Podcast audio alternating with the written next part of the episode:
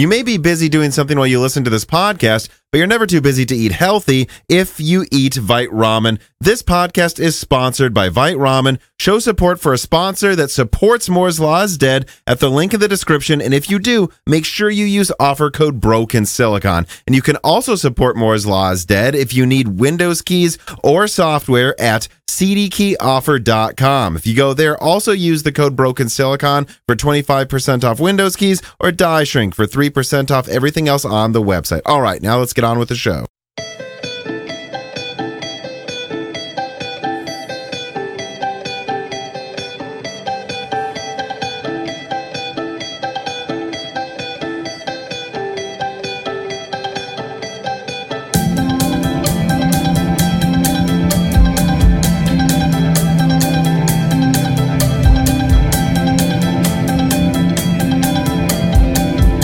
Welcome to Broken Silicon, a gaming hardware podcast. I am your host, Tom.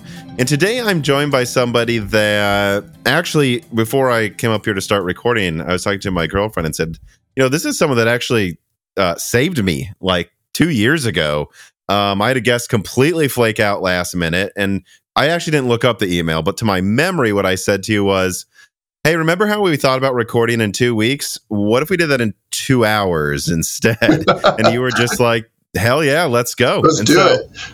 You know, that that was I'm never going to forget that because it's happened before with another guest as well, and someone else jumped in, but the people that were actually, you know, just willing to jump into an in-depth conversation out of nowhere. I I do appreciate it quite a bit, but uh, an odd thing is that that was actually almost two years ago, and so I'm yeah, sure there's a lot of people that might not know who you are, or and I, I do recommend people go listen to that episode too because I think it's one of the better ones. But please, to all the new people, introduce yourself, tell people what you do, um, what got you into this line of work, and just like you know, really what a senior tools engineer is.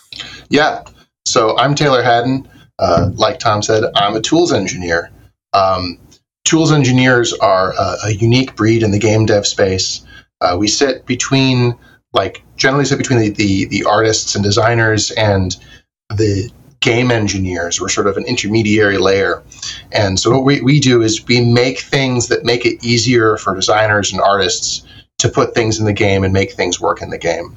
And uh, sometimes also make it easier for engineers to like profile things sometimes. So we play a whole, we ha- can wear a whole bunch of different hats. Um, we can be doing stuff like managing builds on a for a company so that like we constantly have a build ready to go so that you can test it. We can be doing stuff like, oh, we're making this really cool environment art building system so that environment art can be uh, laid out more easily. Or we can be doing something really low level like, hey, I want to be able to edit this texture here and then have it show up in the game immediately. And Mhm. we're like, cool, we'll write the pipe, you know, craft the pipe that makes all that actually happen as it, you know, gets transferred between different file formats, gets to the right place, gets into the engine in the appropriate location. And all of those sorts of things are stuff that I've, uh, I've touched on. So it's been, uh, it's, it, it's, can be really broad, um, which is, you know, can be a good thing and a bad thing, but, uh, right now I've been able to focus on some uh, a a smaller subsection of that stuff, and uh, I'm finding a lot of a lot of joy in just diving into a specific thing. So Um, And, and one thing I want to bring up too is actually I remember because if if we talked last late 2021, that would have been right after I went to a gaming conference in North Carolina. And while I was there, I, I actually met with people that are making that made the new Dune video game. Um, I was just playing that. Oh, really? Yeah. what, a, what a coincidence. But so I remember meeting with them, and one person she said, if I'm remembering correctly, I maybe it's a while ago, but she said like she makes the skeletons for like people or even just like the physics on the skeletons and like anything involving an animal that that's an entirely different person and then Yeah. someone else is animating it someone else is Yeah. putting the textures and the stuff on it like like i've heard that yeah. the So Red she's a rigger. a rigger that is what A she's rigger, what yeah. she called herself yes. So yeah, uh, yeah. Uh, so just to understand that pipe, right? Like you have the 3D character modeler that goes in and sculpts a face and the, the, the torso and all that stuff, lays it out, makes it look beautiful, right? And then you hand it off to a rigger, and their job is to make sure all of the bones that are going to animate that mesh are in the right place, are connected to the right vertices. You have to make sure that they blend properly so that you don't get, you know, bends and seams. And then they also set up uh, control surfaces that make it easy to animate all those things. Mm-hmm. Uh, and then that gets handed off to the animation team. And that, that that's in a that's like you know in, in a AAA space that's what's going on. If you're doing this in a more indie space, like you're going to have one person doing the whole thing because you have three artists, maybe if you're lucky, right? Like so, yeah. We'll well, no, I'm glad I brought that, that up because that was perfect. I mean, to give people an example of just how complex these games are, how many people do such specific things, but then also how you really do wear so many hats. You are yeah, immediately able to come up with the name of that role and then tell me what they do. That's why I think you're such an interesting guest to have on because you really can talk about anything that goes into game development and you just proved it. I mean, live. Yeah, I need to know a little bit about all the things. And uh, I've, I think I've touched nearly all of the things at this point. It's pretty wild. Uh, it's, it's totally a, a, jack of all trades, master of none situation. Uh, the, the only thing I'm a master of is buttons. Love buttons. Very good at buttons and what buttons do and how they get laid out. But everything else, I, I'm just like, oh, get to touch all the things. I'm curious, like, so there's someone I heard it for in the Red Dead Redemption team, they have just seven people working on the horse physics, like seven different people for just the physics for the horse. Someone else handles the rabbits. Like, right. Uh, I'm curious, like, all of this, I, I can just see it so easily. Like, you're, if you're one of these people focusing on what you need to do and getting that done, making sure it looks right, making sure if you place it, it looks correct. When it runs over 10 different types of terrain or 30 different types of terrain, like, who makes sure it runs at a reasonable frame rate? Like, is there sure. is there someone or probably multiple people in like a centralized role, maybe similar to you, but not doing the same stuff, but they touch everything and they go, this is colliding with this, this is taking too much, too many resources of this. If we actually make the if we actually make this many dynamic ways a horse's leg can move, it's taking up too much VRAM. Who is there right. someone that looks yeah, over totally. that type of stuff? Yes, that's generally like a uh, like a lead engineer would be taking on that role. Um, so they, they're looking over the technical aspects of the whole project. They're managing multiple sub teams within the engineering discipline. They would be like if in a classical uh, organization, they'd be like my boss, right? if I'm a senior tools engineer, tools engineering is underneath this this lead programmer. Um, so they're like they don't do a lot of engineering usually, and they're usually a little salty about it. Uh, Peter Principle at work, right? Mm-hmm. Um, but what they do do is like they're paying attention to those grand scheme budgets, like memory, uh, uh, performance, bandwidth. Sort of. Usually, it's it's like frame time and memory are the two ones that you're looking at the most. Um, so for that, right, you, you're going to be having some budgets for different aspects of the game sliced up, right? You're going to have okay, we we have you know a couple milliseconds for rendering the terrain. We've mm-hmm. got a couple milliseconds for doing pathfinding. We've got a couple milliseconds for doing animations, right? So so long as in a random scene, whatever you're doing with the horses fits within that budget, no one's going to say boo right? And uh, it's only when you get the little hot spot that you might have an issue. Yeah, one game that comes to mind that it's pro- kind of a deep cut, but I bring it up because it was one that I liked at the time. Is this game called Mag that had 256 players on a console with, I believe, half a gig of RAM total. And I imagine yeah. that person, it was it was a lot of long nights making sure that you can fit. And there were three different teams too fighting in these 256 player battles. Um, and they even had one type of battle where, which was 96 player that had all three teams. So that's assets for 40 different guns for three different teams for all their different vehicle types, all their different yeah. outfits you could customize. Like and that they said there was this one assault rifle called the F two thousand, the FN two thousand, which is kind of a futuristic looking Belgium gun, Belgian gun. And they were like, the reason actually they said in an interview that doesn't have the foregrip option is it just looked too complicated. And if we added a foregrip, we ran out of RAM if everyone were to equip it in the game at the same time. Yeah, I mean, you got to think about that sort of thing. Um, when I was working uh, at Vicarious Visions, we worked with uh, Bungie on Destiny 2 for a little bit. And one of the things that you were like I was working on the tool chain for building weapons and stuff like that. and they had modeled every single component in that way so that they knew that they could handle like the worst case scenario of like 16 players or whatever it was Mhm. having the, the largest thing possible on all of their weapons and it would be on budget right there's no way they're going to go over budget um, and that sort of means that like in some situations you you are leaving something on the table but that's all in service of there never being something going wrong. Mhm. um, and that like being able to do that like their, their engine was nuts on a number of levels. Um, being able to do that is very challenging on many dimensions. It's a challenging technical task and it, that that aspect also makes it challenging for developers to put stuff into the game Mhm. right? And uh, it, it, it makes the, the workflow of, of making tools for it challenging when you have to be thinking about it in all these different components. Um, like all of those rumors from back in the day about how Destiny's uh, tools like could take 12 hours to load a map are Mhm. real. Like that was legit what was going on. And they like they mitigated some aspects of it. And uh, my team at VV was part of mitigating some stuff further so that we could get you know iterations of times that weren't insane. I think those those times were for loading an entire map, and one of the first things that was done was like, okay, we're only going to load little tiny slices, right? That's pretty common. Um, but and then sub slices of those slices, and like th- th- that, like pretty much all big games need to do that, right? Otherwise, Mhm. you'd need absolutely monstrous development machines just to be able to hold everything in memory because you're talking about gigabytes of, of data, right?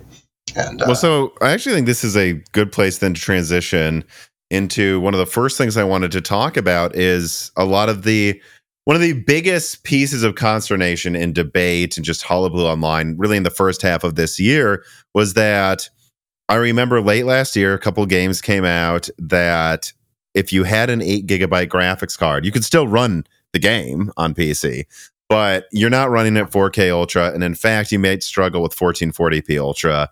And then everyone said, well, it's poorly optimized. And then another game came out, and then another, and then another, and then another. And then I remember, you know, saying, all right, it's been like six in a row, guys. I think this is this is now a trend. And I had Yeah. on multiple developers, like one after the other, that all said, and I remember one of them did say this actually two years ago.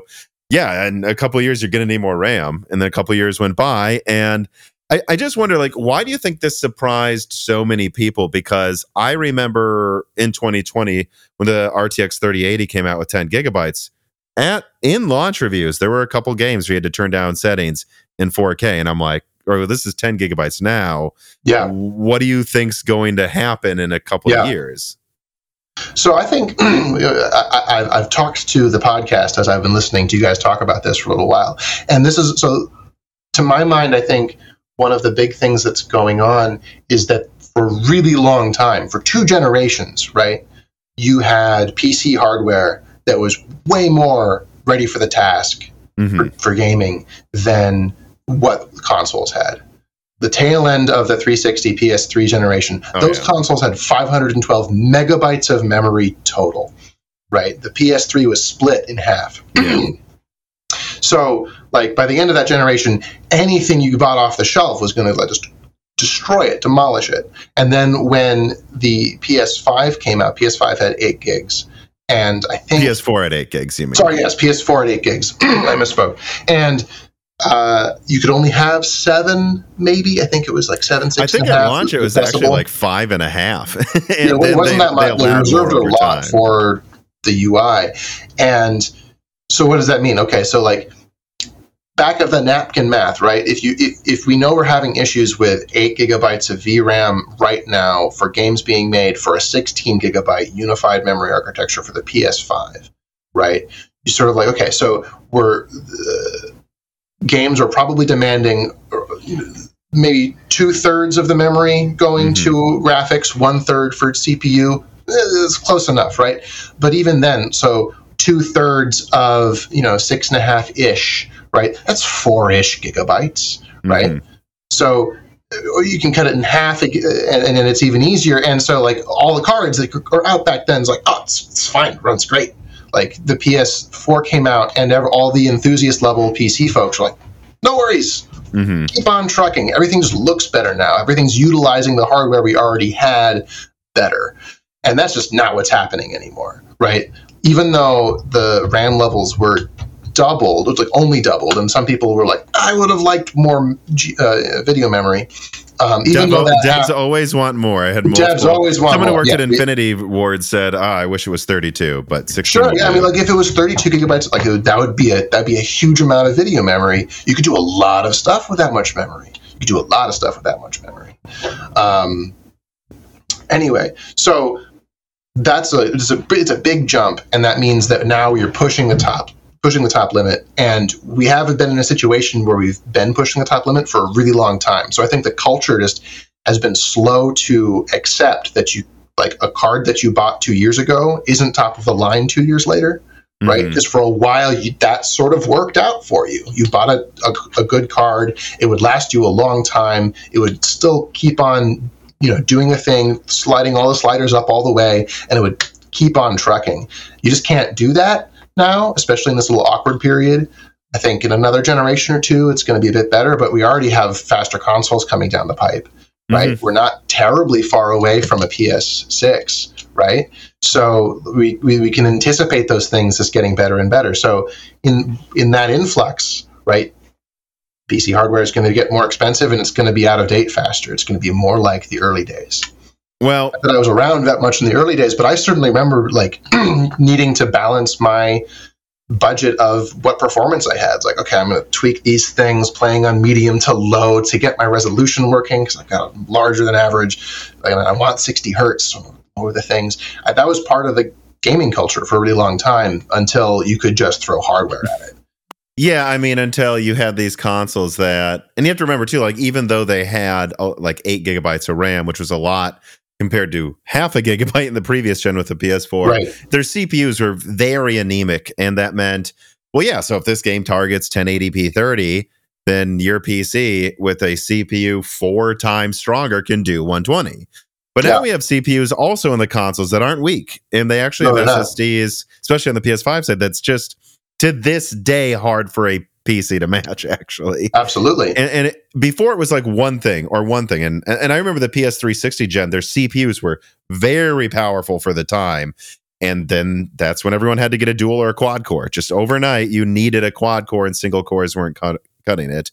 Right. A similar thing's happening now, except their CPU, GPU, amount of RAM, and their storage is faster than it was last gen. Yeah, and so that's probably jump. why it's extra awkward as well.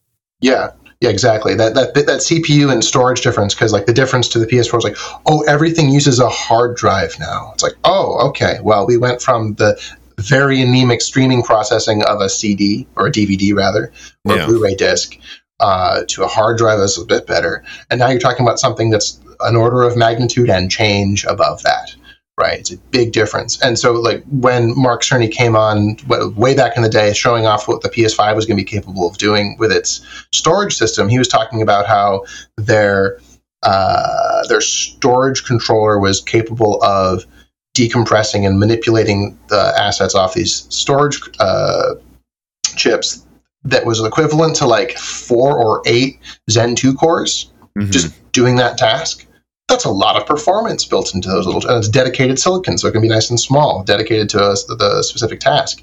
Um, yeah, and that's why you're seeing all these issues. Like uh, Ratchet and Clank has issues, like it just hits the CPU really hard. Or if you put that on the GPU, the GPU get a performance it then hits hit. the GPU like crazy. Like the GPU can, is capable of doing it, but now you're you're losing headroom that was rendering pixels. Well, so a question I have then is, you know, I don't think any developer, I think including you that came on the show said, "Yeah, there's going to be an awkward period." And and everyone said it, but I always said, "Well, don't don't go out and buy a 16 core CPU and a 3090 right. now. When right. it happens, go buy the new thing." For sure. yeah, and I, I had to stop myself from doing that like when I bought a new machine, it's like, oh, I really want to get the really nice thing. Like, I don't, I don't need to do that. Like, so I can save the three hundred dollars or whatever on each component to not get the top of the line and then spend that money later on uh, another upper mid-range part and you know have a pretty good experience the whole time rather than having something that's not quite utilized and then not quite good enough right? That's that that's you don't want to be in that now, situation. Yeah. But my question is, do you think that this is going to be something that like kind of settles into everyone's head of like, oh, this really is an awkward period? You know, because on the one hand, I see most sales data suggesting that the heavily discounted 16 gigabyte RDNA 2 cards are selling pretty well between four and five hundred dollars right now as people Mhm. choose that over a more efficient eight or 12 gigabyte card because they're like, Right. I can see I need the RAM. And it, there also seems to be like nobody wants an eight gigabyte card over $300 in general. Yeah. But also the 4070 and the 4070 Ti with only only 12 gigabytes is selling pretty well, but I can't help but sit here and go, there's already been a couple games that have come out where you can't game in 1440p Ultra with 12 gigabytes. So do you Yeah. think that this is something where people are going to have like learned their lesson, or do you think in one or two years it's going to happen all over again to 12 gigabytes and people will be surprised again? And it isn't until like 16 gigabytes or 24 gigabytes is standard in the mid range that this issue seems to go away for an appreciable amount of time. That's a good question. I think it depends on how long this generation goes, like this console generation. That's the backbone of all of this sort of stuff. So if this generation keeps going for a while longer, and like the pro levels or the the the, the, the PS5 Pro and whatever the Xbox decides to do, if they decide to do anything, uh, if those come out and like. I'm, uh, they're, going to make an impact, but are they going to make a really big impact on the install base for the consoles? You still need to target the lower level of the console, so you still have that base you can hit that base on a PC, you're going to be in a comfortable position. Mhm. Um, so if that continues along for a lot longer, we're going to get we're going to have some comfort, right? Uh, PC hardware is going to have a chance to get better and better and better. Everyone's going to get you know, upgrade cards mid-cycle, and everyone's going to feel great. I think in that case, we might actually end up with surprise again in the net when like the next generation rolls around, and everyone's like, "Oh no, my cool top of the line stuff doesn't do the thing anymore because everyone forgot basically right? Like how i think for a lot of people that are complaining they just don't remember because they weren't there. They weren't buying cards. I think that's a under or, or potentially underappreciated fact. Um, Well, because right, we can say, "Will people learn their lesson? Is this going to happen again?" But I, I'm just now thinking. I mean, I could just make the argument this is how things have worked forever, except for like six years, like from 2013 to 19, Yeah. eh, which is when a lot of people got into PC gaming. That is that gaming renaissance period where like graphics card sales went eh, just completely crazy. I, you know, back pre 2010 it was common every two years oh you know F.E.A.R.'s out i need a new cpu for the ai or oh half-life Right. 2 is out. Like there like that was a thing every couple of years. Like you would just go you, even with an expensive product you don't expect it to run everything maxed out two Yeah. years after you got it. And pc hardware was at an, like a crazy inflection point back then. It was just getting so much better year over year over year over year. And then by the time that cycled out amd dropped the ball. Intel just was like coasting Mhm. forever um, and 28 nanometer we were stuck on 28 nanometer for like five years. So they like they had to coast right? They had to get good at coasting. Uh, so and it, it ended up working out okay for them and we got a period of time where because of the stagnation everyone could get comfy.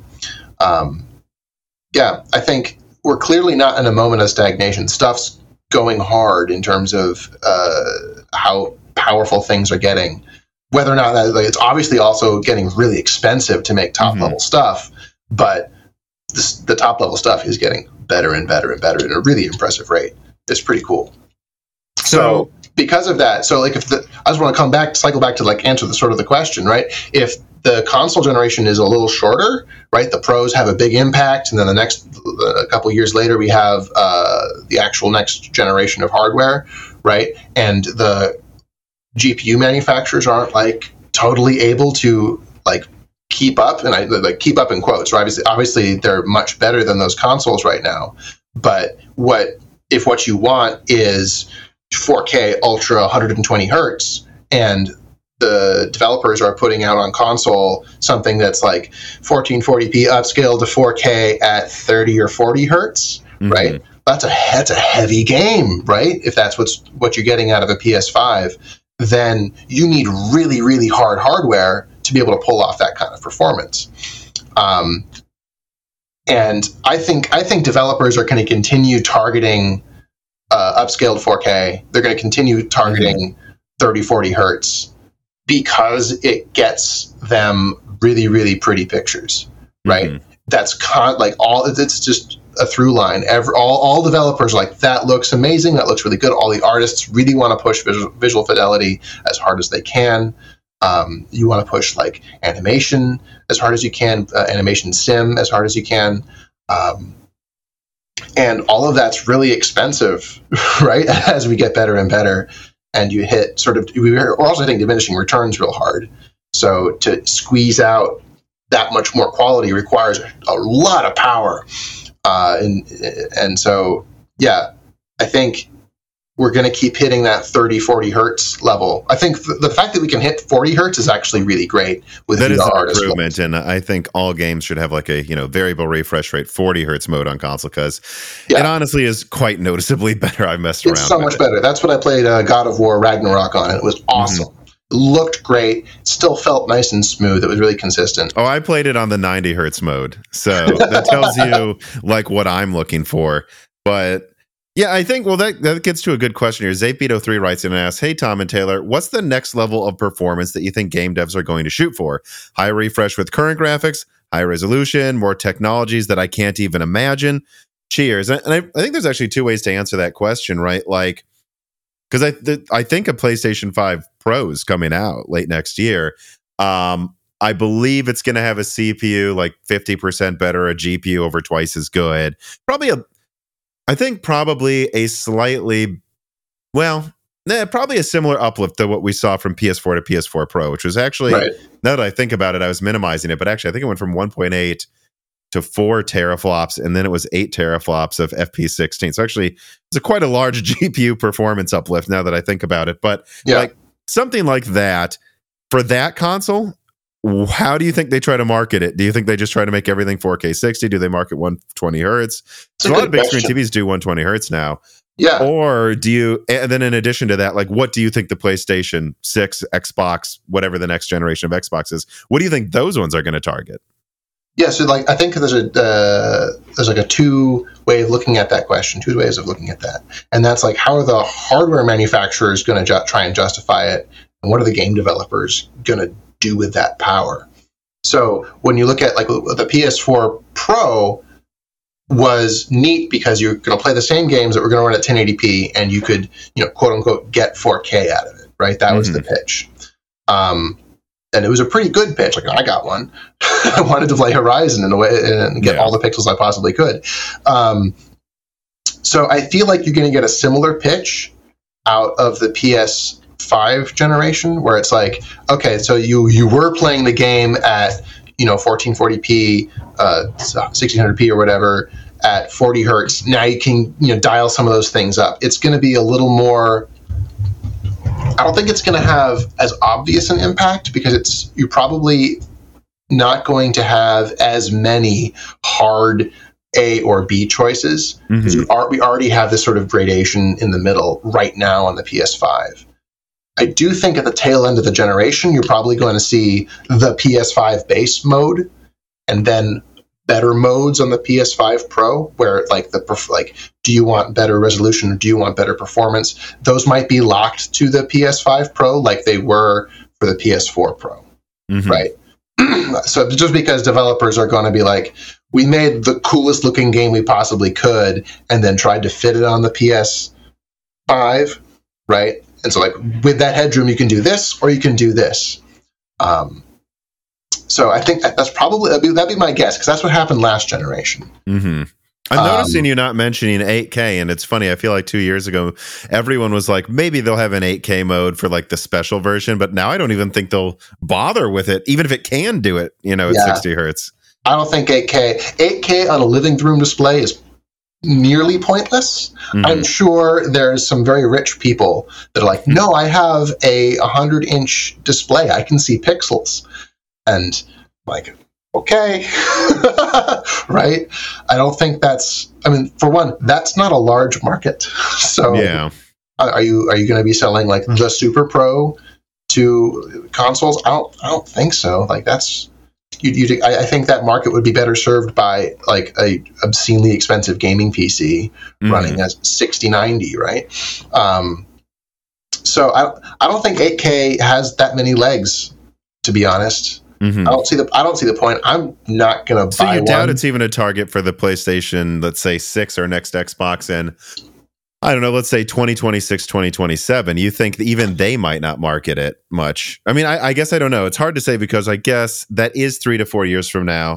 Three yeah, to four years ago was 2019. That was right after RDNA 1 came out.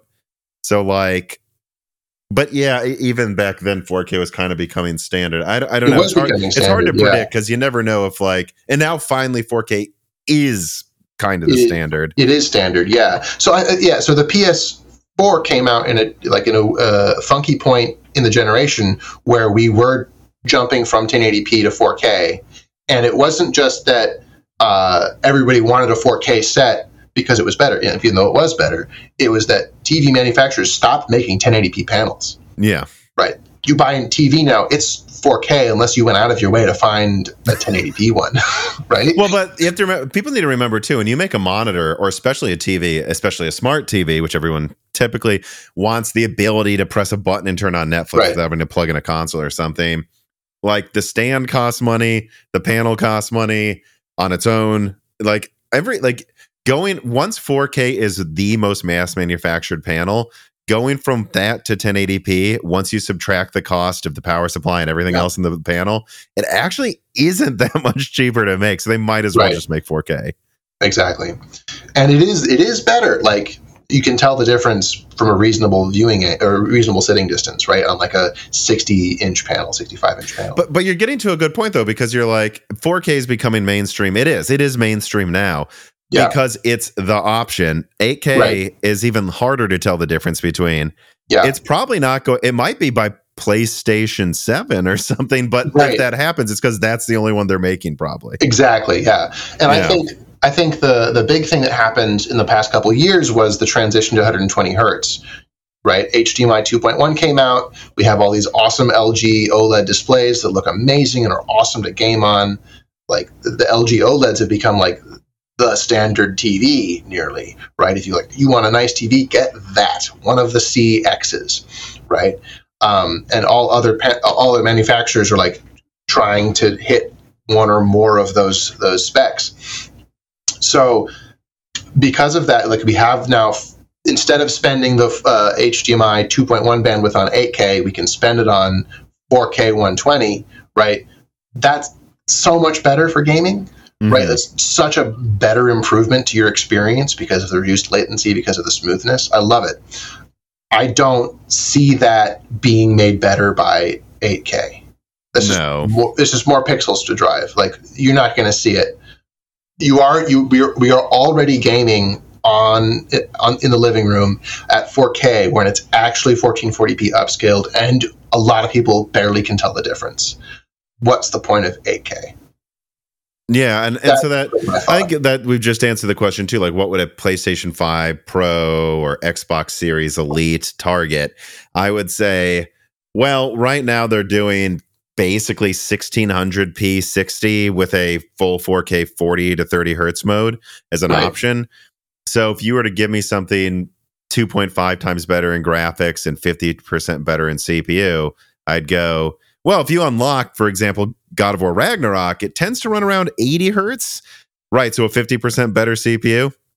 Now we're probably at 120, double Right. the graphics performance. That's probably going to be the selling point is it's almost the dynamic resolution's almost always right next to 4K and it's almost always at 120 and that will be noticeable over well and maybe a, some extra ray tracing turned on or something right. that, that will be far more noticeable than pushing to 8K or probably honestly pushing. I don't think they're going to, I think on console, they're going to gravitate towards 120 hertz more and more. I do not think they're going for anything above that anytime soon, just because that's such a convenient target that like every big screen display seems to support. There, it'd be absolutely no purpose in supporting like even 144 hertz, really. Well, you also have to think about like there aren't panels that do that. I think Samsung makes some 4K 144 hertz panels, maybe, Mhm. um, but like you, there aren't cables that want to do that. Like like 4K. well, there are, but they're not mainstream and not in big screen TVs. exactly. Like you, you there's you need to look at what the addressable market is, and it's like so close to zero.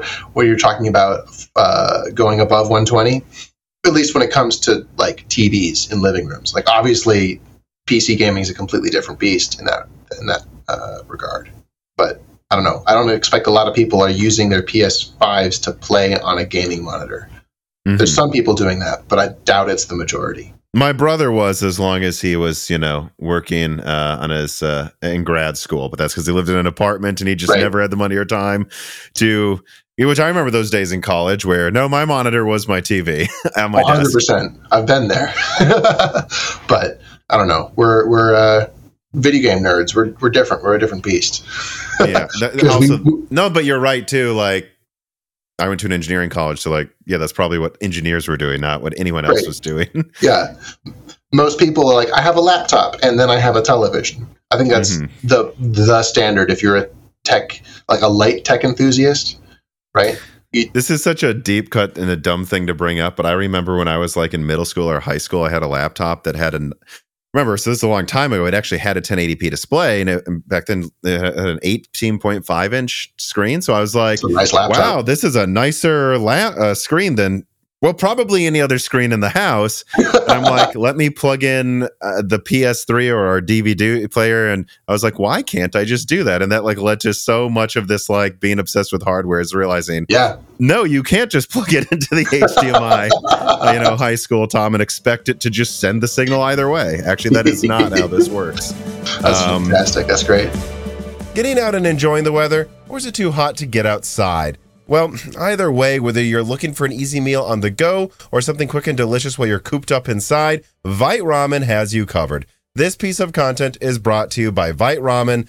Vite Ramen is a healthy, tasty, and shelf stable food crafted by an American startup that offers tons of options for eating healthy. Their classic packages make it easy to add protein and other ingredients of your choice, including new flavors like Radiant Crab Ryu. And also, their Ramen Go packages offer a healthy, microwavable option for those who truly only have a 15 minute lunch break away from home. Or they even have other healthy products like Nano Boost Powder that makes any food at least a little healthy. Click on the link in the description and use the offer code Broken Silicon to save 10% on a variety of products, including special bundles for Moore's Law's Dead fans, raw nudes if you want to make up your own recipes, and other food products, powders, cooking utensils, and more. They are a plucky, small, but rapidly growing company that has been good to Moore's Law's Dead for years.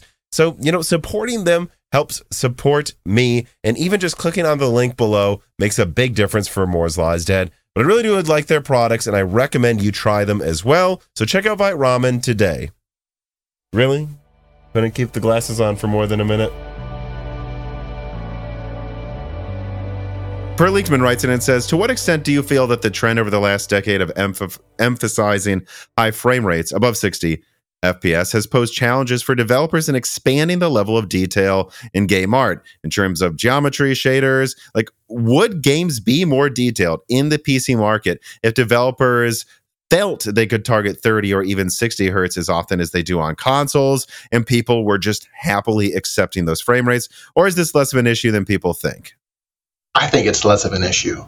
Like, if you want high frame rates, you always have the option to turn down settings and get there on PC Mm-hmm. Um, and then, like we've talked about with consoles, uh, people keep on making those trade offs that push them down away from 60 hertz towards 40 and 30 because you get double the frame time to play with and do cool stuff with.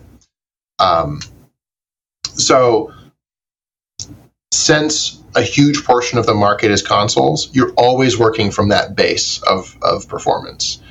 So, PCs historically have been an afterthought. Not like uh, it's been a larger and larger and more important part of the market for sure. Mm-hmm. But historically, it's been make sure that we're shipping on PS3, Xbox 360, make sure we're shipping on PS4, make sure that's good. And then what can we do in the PC? Mm-hmm. And you know that's just sort of a reality of production. Like all production, nearly all production is done on PCs because you know it's a lot easier than and a lot cheaper. That's the workstation. It. It's yeah. the workstation, yeah. Um, so it's generally not a question of like compatibility. It's a question of how much effort can we afford to? Are we going to choose? How much money are we going to burn on making the best possible PC port mm-hmm. or PC version? And some developers don't have the expertise. I know there's some people that are like very much focused on like console development. A lot of Sony's teams are like completely within that environment. Like the games don't even boot uh, in, on a PC, they, or they don't work or operate without a controller. Uh, that that level of stuff, but that's le- that's much less common outside of like the Sony space. Mm-hmm. Um, a lot of people are using Unreal. A lot of people, fewer people on consoles use Unity, but Unity is also a big part of game development. All of those things run completely natively on a PC, and you, you can have all the inputs that you want. So when it comes to making a good PC port, it's just a, usually just a question of like how much effort do we want to invest into this, mm-hmm. and because we have that baseline of what, what a console is going to be doing, what's what you can push on top of that you have to look at the marginal cost because most PC gamers aren't enthusiasts. They're not mm-hmm. running the top end hardware. So spending PC gaming really isn't that niche anymore. It's become fairly commonplace. A lot of people common. have them now. A lot of people have them, but a lot of people. It's not that it's not a large number of people that have 4080s 3090s 3080s like that's, that's nor still, people who are overclocking them and even remember what components they have after they built it a month later. Like a lot of my friends exactly. ask me for advice build it and then they will email me a year later hey what graphics card do i have again? Like they don't even remember you know? And yeah. some reason i remember. I remember right, what all of them have for five years. I don't know why. Exactly. So, so uh, like Steam Hardware Survey, right, is actually a useful resource there because you can look at what the addressable market has. What's the what what does what do most PC gamers have? For, for a really long time, they had 1060s. Now they have 3060s, right? That's most PC gamers. That's what they end up in with their box, or the components that end up inside their box. So when you look at that from a game development perspective, it's like, okay, do we want to spend a lot more money making mm-hmm. the graphics be able to scale up a lot more so that the you know right you might as well target 60 people. hertz you're saying and you might as well target that level of graphical performance eh, i mean uh, quality instead of targeting 30 hertz because at 30 hertz it can't even fit in these mid-range graphics cards anyways so we might as well target this level of quality at 60 and let the faster cards run it at higher frame rates because yeah. you don't even have the VRAM to fit it. Sure, like sure. an 8K frame in this anyway. So well, yeah. There's there's two elements to performance, right? There's the memory and then there's the compute. So both of those things are happening. So if you if you can push higher assets, and you know, there back in the day, right? You had the HD texture downloads, right? Mm-hmm. Uh, for the people that had the four gigabyte cards and the three uh, gigabyte Skyrim uh, exactly. textures. You know. Yeah. So sometimes it happens um, I think in cases like this, like right, right now, it's not going to happen because the delta between what the consoles are shipping and, and what the PCs could take advantage of isn't that large. Mm-hmm. I think there's a question here about Starfield, which is like the notable exception that it's not well, uh, let me ask it. Race yeah, and Biscuit it. writes in and says, Hi, Tom and Taylor. Hardware Unboxed recently uploaded a video covering Starfield GPU setting optimizations. In this video, they say that Starfield would typically utilize about 8 gigabytes of VRAM, and that goes for even if you're testing it on a 4090. It rarely went above 8 gigabytes. Is this Bethesda's attempt at Starfield trying to remain compatible with 8 gigabyte GPUs at the cost of needing to swap resources more frequently between GPUs and RAM? And if true, is this exposing memory bandwidth limitations in Ryzen processors that use infinity cache and maybe get overloaded? Well, actually, I didn't even think of this before we started recording, but I'm just going to suggest Starfield's one of those 10 year development cycle games. So maybe it's not using more than 8 gigabytes of RAM because it was designed back then. I'll tell you exactly what the thing is. It's the Xbox Series S, um, oh. which has way less memory uh, available for it. So they needed to fit the game on that. So mm-hmm. that's a, that, a huge number of decisions went in to make it so that it could fit into that. I don't have insider information on this. That just that just seems like the most likely scenario. The fact that it also fits into a, a you know a 3070 or whatever, great, win, everyone's happy. I don't think that they were like, oh, we need to have this fit into 8 gigabyte graphics cards. They were thinking, we need to make sure this fits on the Xbox Series S. And, and this game was announced in 2018 and it was already under development. So, yeah, at a minimum, this game took six years to make and it probably took seven or eight. You know, yeah. so if you think about when that game would have started, but it's a lot larger game, so it took longer to finish, you should really be I still c- consider too you should be comparing this to the games that came out with four year development times, and those didn't have these VRAM issues either. And they would have been targeting not just the Series S, they probably would have been developing this next to Xbox One and PlayStation 4 dev kits too. So that's a strong possibility.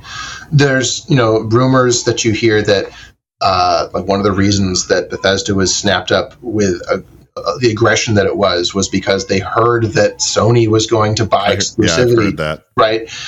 And they were like, "Nope, nope, can't have that happen. We're going to do it first, and we're going to do it harder."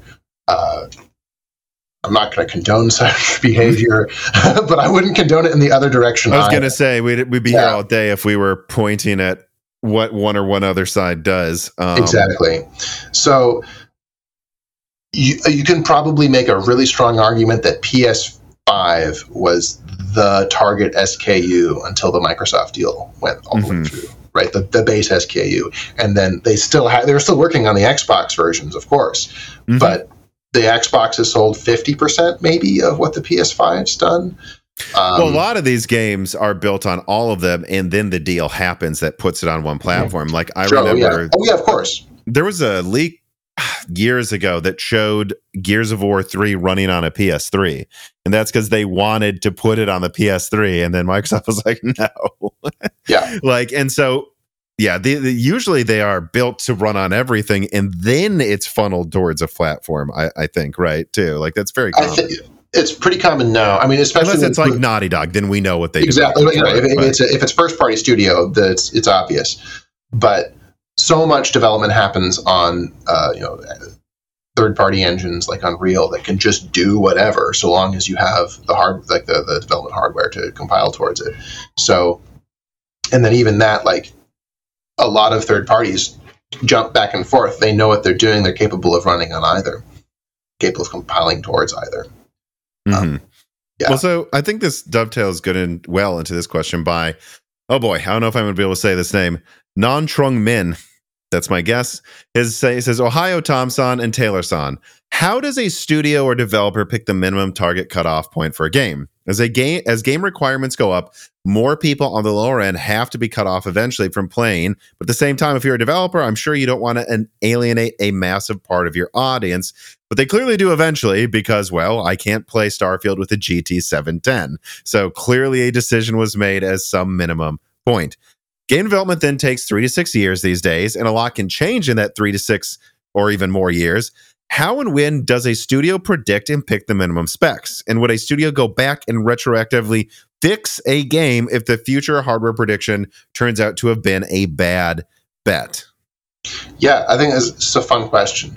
So we talked, we mentioned uh, Steam hardware survey survey a little while ago. That's an important point of information, just knowing what hardware is out there. Um, and that can that can make an impact. And I think that makes an impact on how hard a developer tries to be able to crunch something down.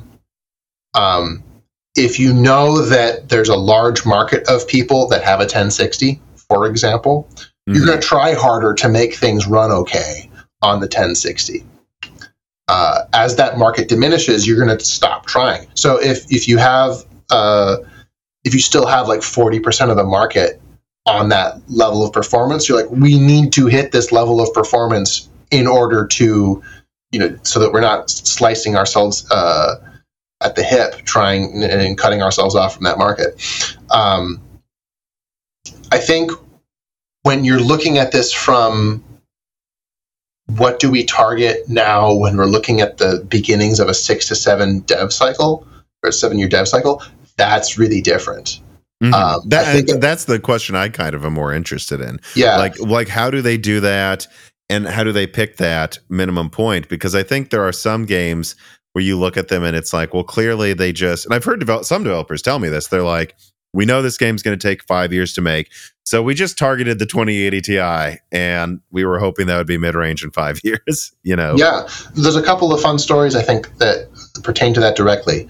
Um, uh, Star Citizen is one of those right when the first uh, screenshots and, and, and gameplay footage came out from star citizen people were like whoa that looks wild right? And for a really long time, you needed an absolute beast of a system in order to run it, right? You needed that 2080, that you needed a really high powered CPU, you needed an SSD. Um, all of those things are becoming more and more common, right? It's no, it's still a very heavy game, but it's no longer in a class of its own, like when it first initially started uh, coming out in a playable quote unquote state. Um, and that's because they looked way ahead. Like we're going to be working on this game for a decade, mm-hmm. um, so we need we were going to try and hit way up here, so that by the time we finish it, that's still good. Right? Assuming it will be finished someday. Uh, yeah, who knows? That's allegedly. Probably, yeah, alleged, allegedly finished. Um, so I think that worked out well for them. It meant that they could do some things that you like. You're like, we're just not going to bother trying to support anything mm-hmm. lower than X. So we're going to do all these fun things. We can get a much higher level of detail. We can do cool things with lighting. To be fair, though, most games don't have that kind of development funding cycle. No, you know, they're right. maybe the only dev that could even get away with that. Yeah, because they're crowdfunded. Um, on the other end of the spectrum, uh, I think a good example of this is Watch Dogs. Mm. So Watch Dogs was notorious from the, the, the Watch Dogs downgrade from the initial yeah. uh, E3 footage to what actually showed up, right? Um, it, was, it was disappointing and very understandably so. And you have to understand, like, when it was initially showed off, it was running, right? But it was you know that small section of, of environment was running and it was running on pc hardware and it was running on pc hardware that was better than what the consoles ended up being. Mm-hmm. right? So basically ubisoft was saying we think we can hit this. This thing this is what the consoles were going to do probably and they were a little off. And because they were a little off though they had to make some pretty rough cuts to the presentation of that game. And it, it turned out unfortunate. Um, you want to know something else funny I heard about that one? What? what? So it looked cool, but it's almost like it almost, if you look it up, looked like one of those GTA 5 realism mods. Honestly, is what it looked like to me.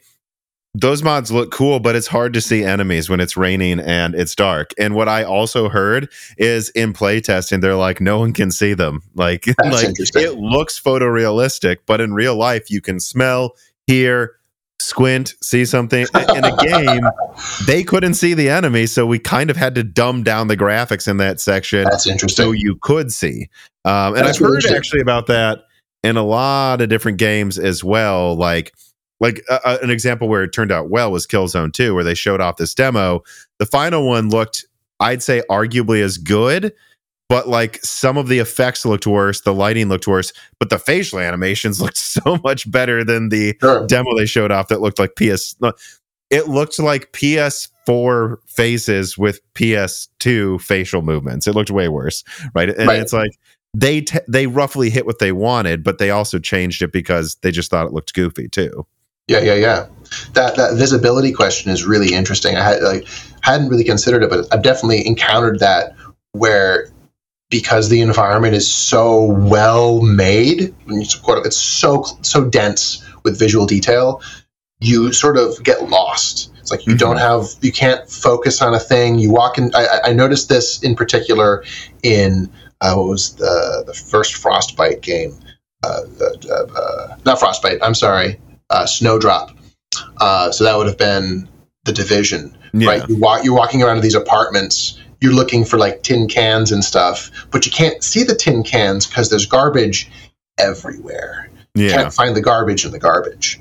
Uh, and and that's that kind of a thing. I found it like visually overwhelming almost playing that game for for a bit, just because there was so much density, you didn't know what was important. Well, actually, uh, you know, I actually think this is a good question to ask next. So, QH Freddy writes in and he asks Can you describe how optimization takes place during different phases of game development? Is it something often done from the ground up and then honed to the whole time, or is it usually done later? Or, or like, are there just stages where we just sit down and optimize everything and then keep making more of the game? How do developers approach uh, this? How do engine developers approach this? So I've seen all three of those different scenarios. Oh. Um, yeah. So it, it, really depends on the culture. Um, some studios are like really, really rigorous about performance and they keep a lid on it the whole time. Some studios don't worry about that so much.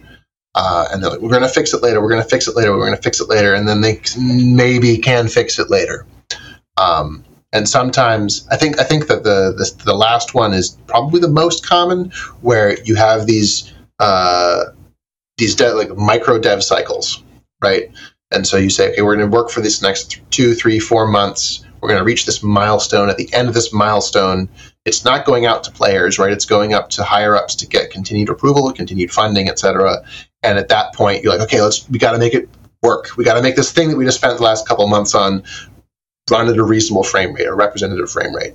Um, I think that one's probably the most common. Uh, there's a, a, lot of different game studios out there. I've only seen the insides of a handful, um, mm-hmm. but that one's that one's pretty common, and I think like where they're like relatively successful set, at set points, making yeah. sure it's working, and then at the end there's polish. Exactly. Exactly. Yeah.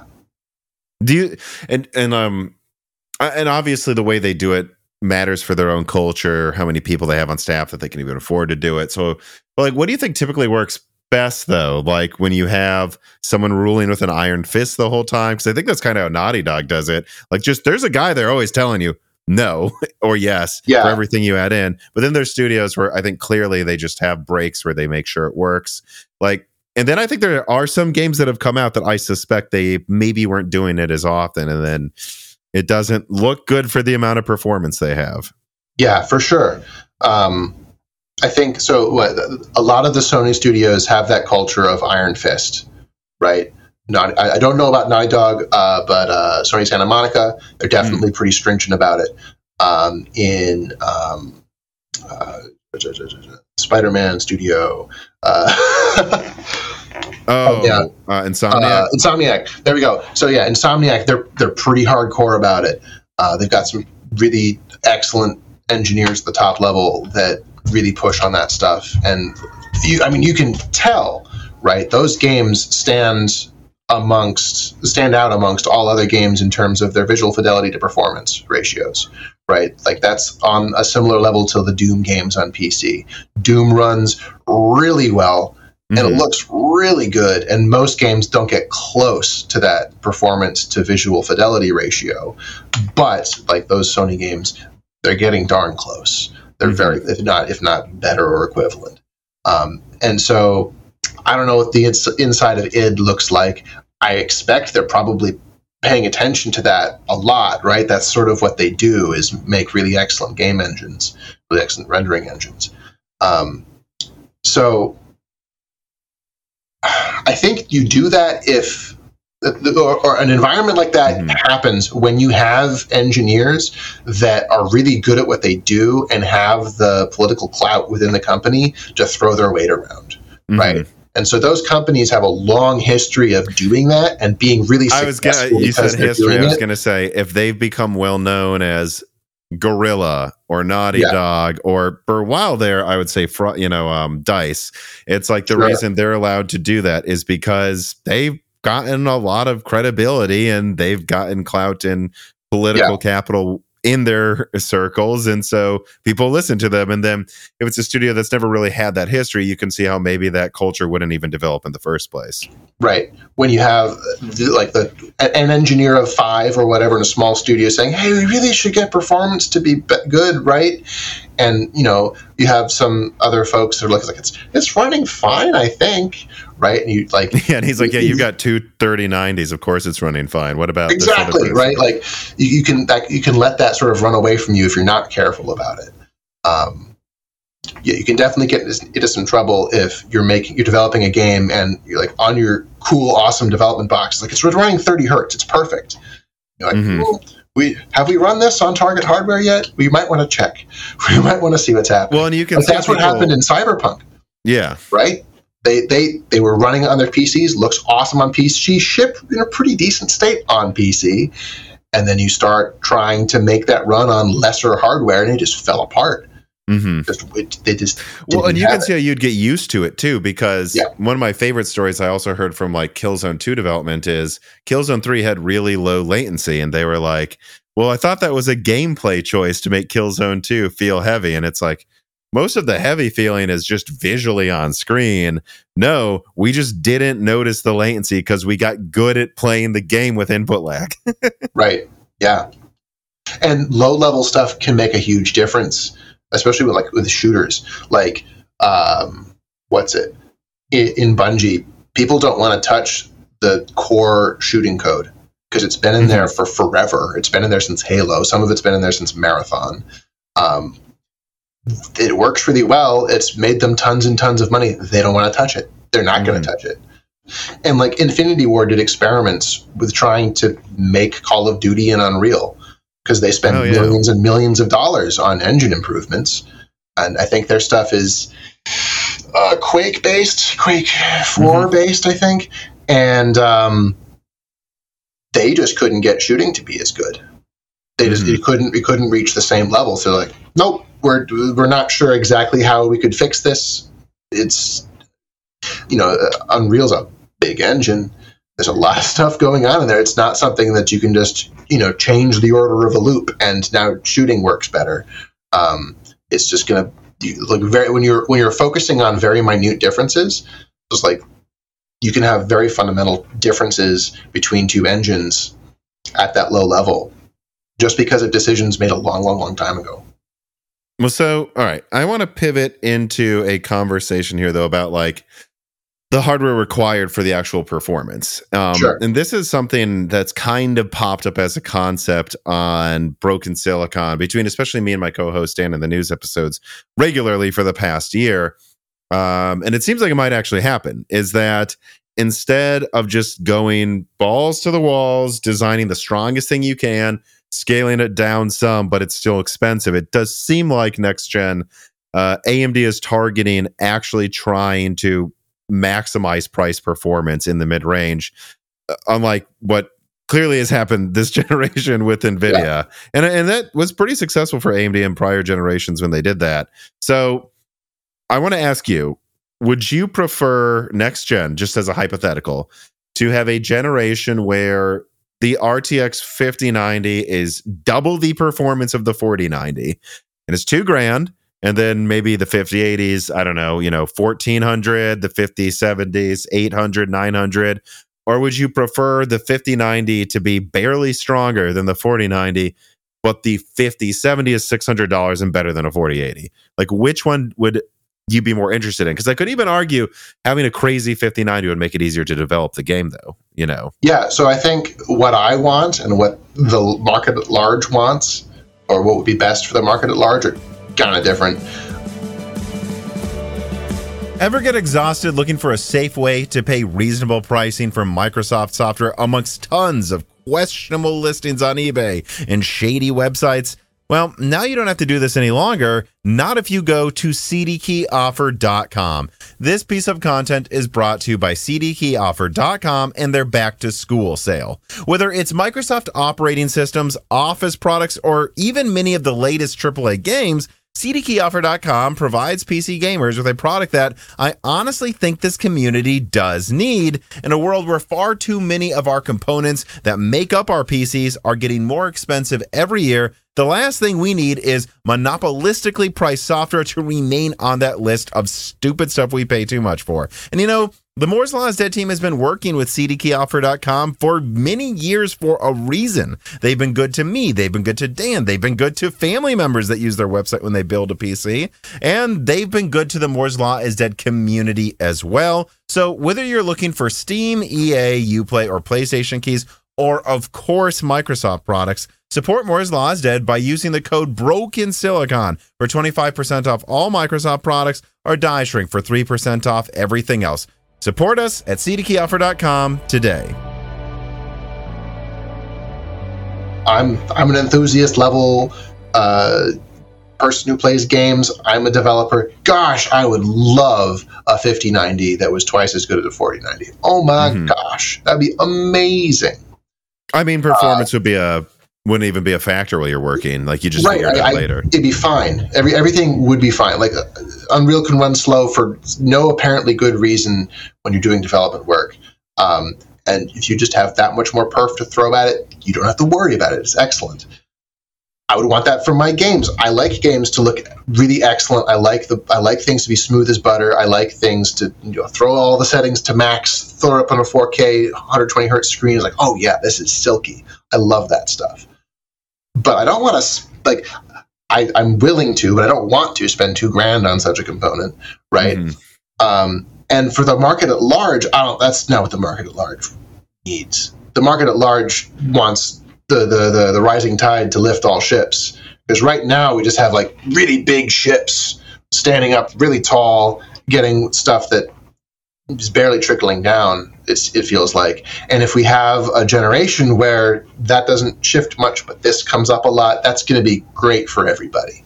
Mm-hmm. Um, that's going to like it's going to make a certain tier of performance more accessible, which is excellent. That's just good, and it also means that developers, when they're looking at the market, can be like, oh, we have a larger segment of the population with more performance. That means that we can target that level of performance in a particular way.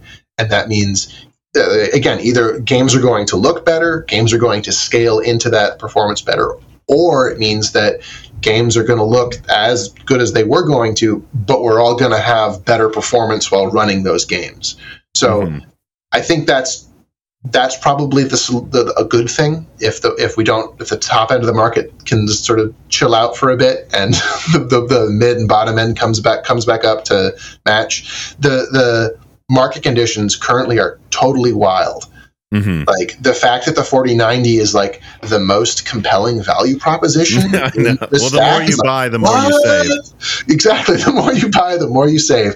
And like that's that was never the case, right? You, you look at the Titans back in the day, you were, you were paying like double for like what, 20, 30% more performance. Mm-hmm. Um, going from the, the, the, the, 70 to the 80 class is like, uh, it doesn't really feel worth it. Like it's. You're paying like 30% more for 20% more. And then exactly. The like, I don't know, 50 to 80% more for 40% more. Like it just, it's, it's supposed to be like a curve like this exactly. price performance and right now it actually feels like feels it's like the other this. way yeah it's just bonkers um, so i feel like getting back to that curve makes sense i think it it allocates resources in a better way like like if from a really high level perspective if you have like this really expensive silicon uh, that's mm-hmm. really hard to produce does really crazy stuff then why not make that like more expensive than necessary pushing people further down in the market makes the market a little healthier because the big chunk of people close on the on the lower end of that slope is a little more regular. I think that the outcome of this particular generation is just going to be weird. I mean, the fact that no one's sold it, like, or sorry, the fact that no one's buying the current uh, NVIDIA generation, with the exception of, of the 4090, 4090 yeah. is going to be weird. Like the Steam hardware survey, you know, further out is like, oh, well, there's this weird blip of really good performance for the era and then nothing. Right? Mm-hmm. That's what it's going to look like. Um, well, yeah, and I think uh, a theory that I genuinely have. Well, it's I think it's two factors why Nvidia did this. Uh, the first reason I believe is that they make so much more money selling an RTX 6000 at 5 grand instead of a even a Titan at 3 grand that they just don't see the point if gaming becomes a smaller and smaller part of their revenue. And yeah. it is. I do think there's another factor here where you see AMD like the 7900 XTX. The 4090 is a 20% bigger die than that, and it's all four nanometer, or I guess, and like really a tweaked N5. Uh, and AMD is meanwhile almost using half six nanometer. So there's like an attempt on AMD's side to use chiplets to make it cheaper. Whereas on the NVIDIA side, at least from what I hear, it's pretty much all monolithic, probably for at least another gen. And that means three, I think three nanometers, like 20 grand a wafer, you know? And so there's a, there's probably a thing here where I think they're like, we're making the 4090 more tempting than it should be because we want to get people used to a $1200 80 we don't want them to think it should cost 700 we need to because my understanding is it costs 900 to $1000 to make a 4090 wow. so I mean, it's still 60% markup, but I think it costs like That's an expensive component. Eh, I think it costs like 700 bucks to make a 4080, so they're making like double the margin on that. But they're doing that temporarily, even if it looks bad. I believe because they're like, yeah, but once that's on three nanometer, now the 5080 costs as much to make as the 4090 did. We need to get them used to this price point, you yeah. know. Especially I mean, once reticle limits happen, where I've heard two nanometer will have a reticle limit around 400 millimeters squared, which means they may be selling the 5090 with you know, like they may have a limitation that pushes them in that direction as right, well. Right, you can't make a wafer that big. Yeah. So, yeah, so like we once we passed like f- 7, I think, is when we stopped getting it stopped being just gravy, dropping down and going to a smaller and smaller process. Mm-hmm. Prior to that, like you drop down a process, everything that worked in the the upper process is like still works, still awesome, just faster, less energy. Mm-hmm. And we're not we're we're way past that point now where like you have to worry about quantum tunneling of electrons, you have to worry about all this crazy stuff at this low, low, low, low, very small level. Um, you have like what the, the reason that AMD is using uh, chips on, on a higher level is because some of those processes just don't scale down in a useful way. Like that's why the I/O yeah, the memory controller portion really exactly. The, like there's no benefit to making it smaller um, because you can't. Like you you physically can't do it. It would just be taking up more space or the, a similar amount of space on a much more expensive piece of silicon. So just so just don't. You don't want to do that. That's like the point of chiplets, um, or half the point at least. And yeah, so like Moore's law is dead. We're we're running like face long into this wall of we can keep shrinking, but the benefits of shrinking are mm-hmm. becoming smaller and smaller. Right? Logic it's becoming much more expensive per per per transistor. Like that that that cost per transistor is no longer nosediving. It's starting to plateau and creep up again a little or at least or in terms of transistors per per millimeter, right? It's it's no mm-hmm. longer going down. It's no longer like the actual transistor, though smaller is actually cheaper. It's smaller, it's better, but it is yeah. not cheaper per cheaper. transistor exactly. Anymore. Yeah, yeah, that's what I was trying to say. Um, how much of that do you think has thrown devs through a loop, though? Because I remember my original Lovelace leak, which was really based on the NVIDIA hack, where we just knew basically most of the specs, but then also informed by what other people were telling me around NVIDIA. And I re- remember going, yeah, so I think the 104 die, the cut down one will be used for like the 40, 60. And I remember thinking that 12 gigabyte die was going to be used for the 4060. No, the 107 die was the one that I predicted would be for the 4050. And I'm wondering just how much of that's affected the wonkiness too in performance. Like I can't help but imagine developers looked at what's coming down and they said, "Oh, well good. So the low end's going to have 12 I mean the 3060 had 12 gigabytes of RAM. They're like right. 12 gigabytes going to be low end.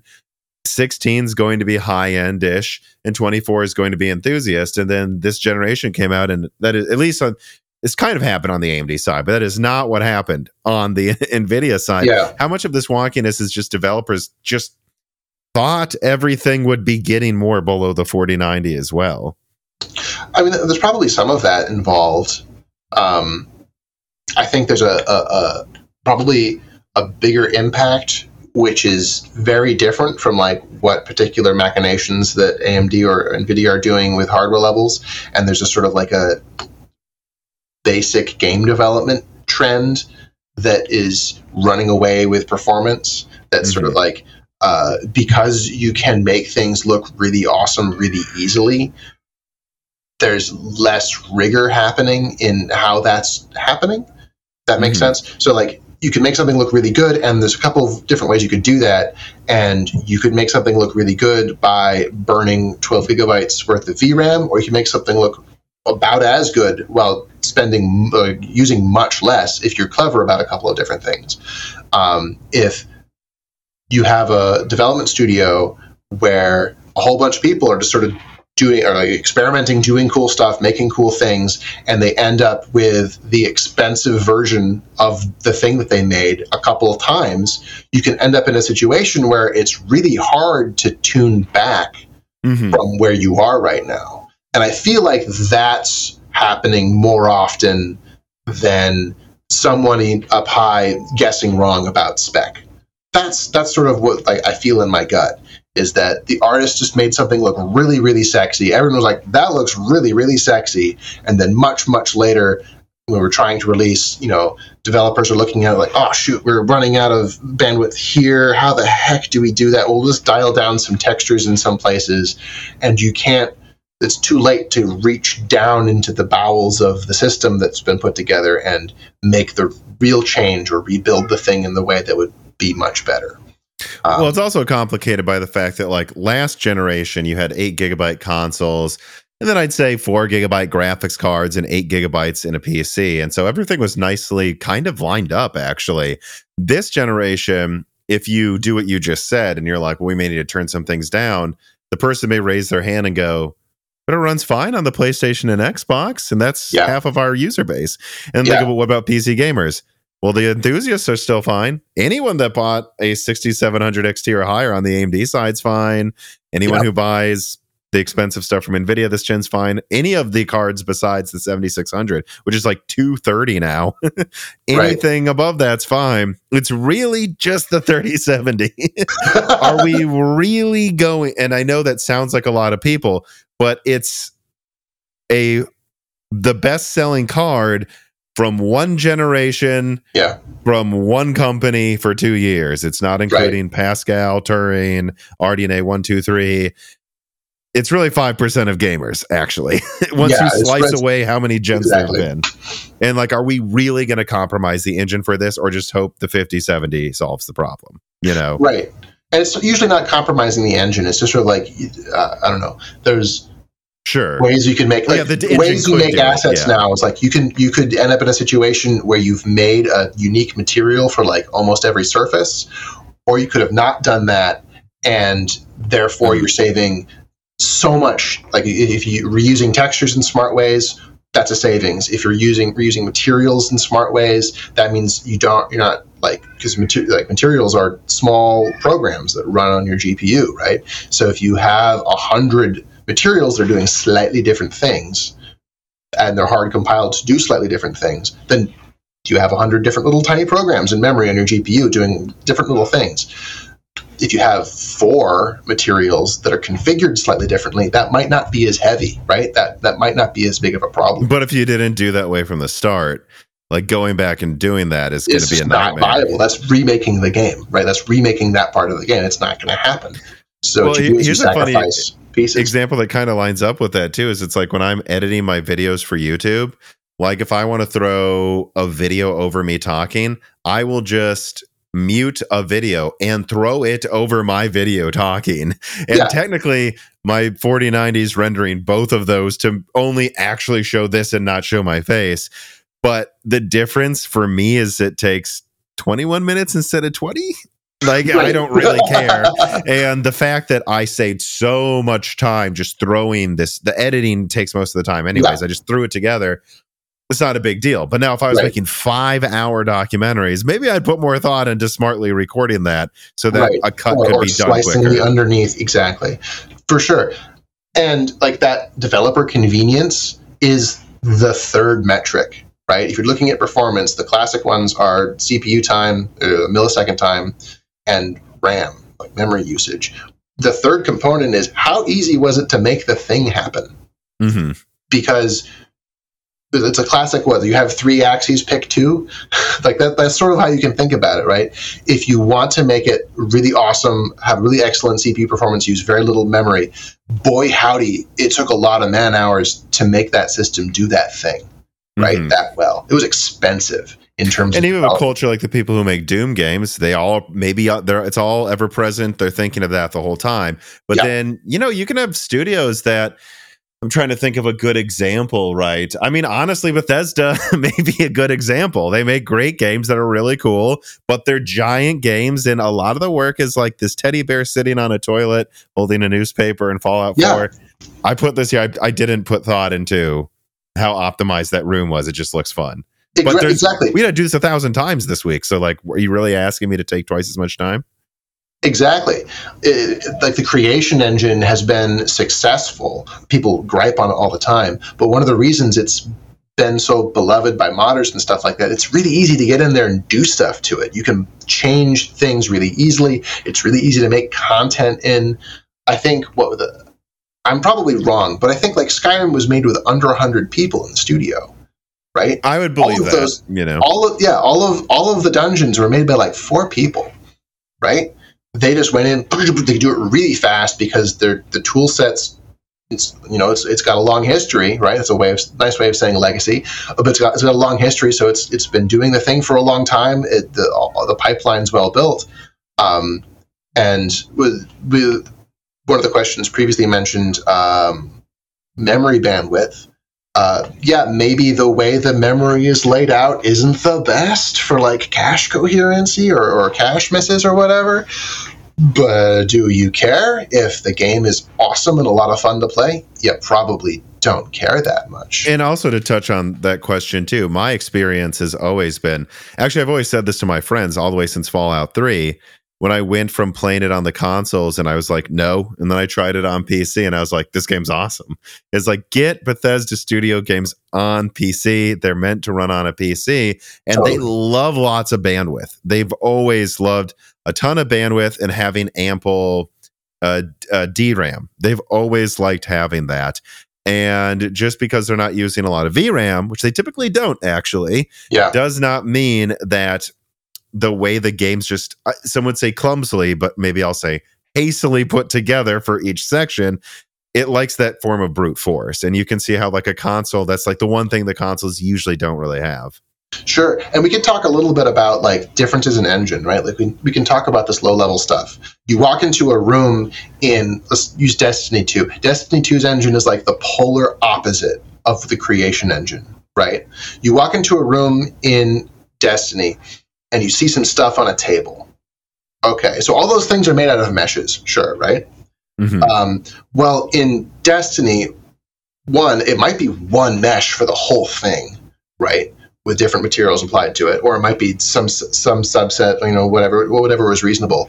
But in engine, like all of the lighting is like turbo baked down to all these items. All of the the, the, the meshes themselves have been uh, turned into a format that's like we're assuming it's never going to move. It's always going to be right mm-hmm. here, right? If you do that, that you, you get a lot of benefits. Like you can do baked lighting, uh, and baked lighting looks excellent. Um, you can do things where where you can just like drop faces that people are never going to see, that kind of stuff. If you and if you want to have an engine where someone can pick up a teddy bear and then bring it over to their table that has all of the cheese in in Skyrim on top of the table, right, and drop the teddy bear on top of it. You can't do any of that, right? Mm-hmm. All of those things are dynamic. All of those, like all the cheese wheels, have physics. Physics is not free, right? And so all of these things that are capable of doing physics the physics isn't happening all the time. The physics like goes to sleep and stops being simulated once it's not moving enough. Mm-hmm. But you still need to allocate memory to put it there, put it in the physics simulation. Uh, and dynamic physics is just takes more space. It takes more processing.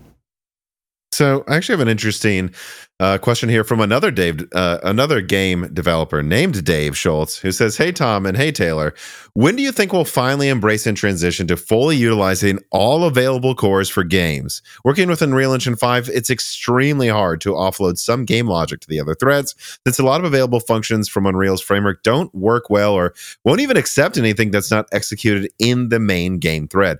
And currently, game logic gets more and more complicated, bottlenecking performance, not just because of the graphics." I could see other engines having the same problem soon. So, what's the best way forward? What are the challenges running logic outside of that main game thread? This is a great question. I love this question. Um, so, yeah, uh, Unreal definitely has a single threading problem, not capital P, but it's got it's got a it's got a single threading problem. Um, I think that's like sort of history based, right? Mm-hmm. The Unreal Engine's been around since forever you can trace it in a pretty straight line. It's gotten better and whatnot. But on a fundamental level, right, you have a main thread that's also sometimes doing stuff on other threads. Some things are pretty easy to multi-thread. Physics multi-threads pretty easily. You can say, "Hey, physics, do your stuff," and then we'll sync up later. Uh, rendering is is good to push onto a, uh, another thread, because you can say at the end of a game frame, "Hey, render thread, do this." See you later. And the rendering thread's like, yeah, I'll do all that thing. And you know, the game logic marches forward, and the rendering thread is busy telling the GPU to run the, the, the frame that just was simulated, and then the GPU renders that thing. And so you end up with the little bit of latency that no one notices, and it's fine. Um, multi-threading gameplay is hard.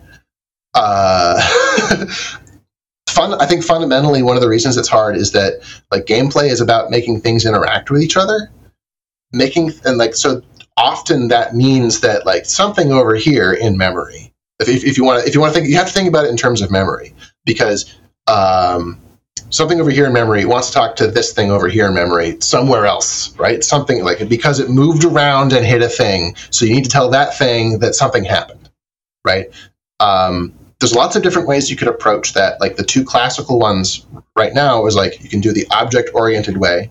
Uh, Unreal Engine offers an object oriented API for dealing with things where you say, what's that? The, character in the world is called an actor. It's got components on it, and they have functions that you call on the components to interact with those things. Um, it's a very nice way to model a problem space. Right? Mm-hmm. It's like you, you just loop through the actors. The actors do all of their updates, and then you can move on to the next part of the frame. Um, and that's how games have been made for a really long time. Um, it doesn't go over to multi-threading well. Mm-hmm. One of the reasons why it doesn't go over to multi-threading well is because of where th- it's it's complicated. I'm not an expert, so I don't want to walk over my own toes here, but I'll, I'll give it my best shot. So things that are easily multi-threaded are where you have like, hey, this section of data right here, I'm going to do this process on it, and nothing else needs to talk to that data. And I have a lot of that data. Right. Right. So I'm going to I'm to spin up ten threads. I've got a I've got hundreds of these little chunks of data. Go.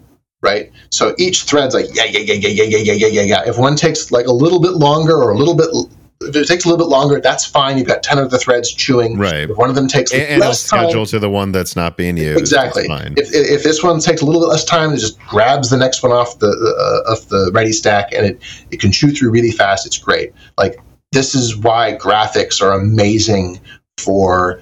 Uh, for multi-threading, right? It's like I have this really big thing of pixels. I'm doing mostly the same thing to every pixel.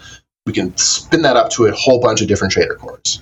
Um, I actually really like uh, MythBusters did a really good example of this uh, in a video where they um, they did a a painting machine, a face painting machine with paintballs, and they had mm-hmm. one machine that represented the CPU, and they shot a, gun that rotated with an arm and it shot out a little smiley face. And it took a little okay. while right? Because it had to move and shoot move and shoot move and shoot. And then they had this other thing that was just an array of of, of barrels. And each barrel shot one ball and it painted the mona lisa in you know a split 2nd mm-hmm. because each barrel just had to do one thing as opposed to one barrel needing to do a whole bunch of a lot of things right? And so that like like that's parallelization so gameplay simulation is a lot harder to break up into lots of little chunks that are kind of the same. Mm-hmm. Some engines are, some developers have been more successful in doing this than others. Uh, Naughty Dog is one of those. They have this thing where they every, pretty much every interaction is broken up into jobs, is a technical term, and those jobs go into a pool of uh, threadlets basically that can chew on lot, the, lots of different jobs and things are scheduled in such a way that you don't have um, bad interactions. Mm-hmm. So one of the one of the problems of multi-threading is that if one thread is doing something and then another thread tries to do something in the same place, very bad.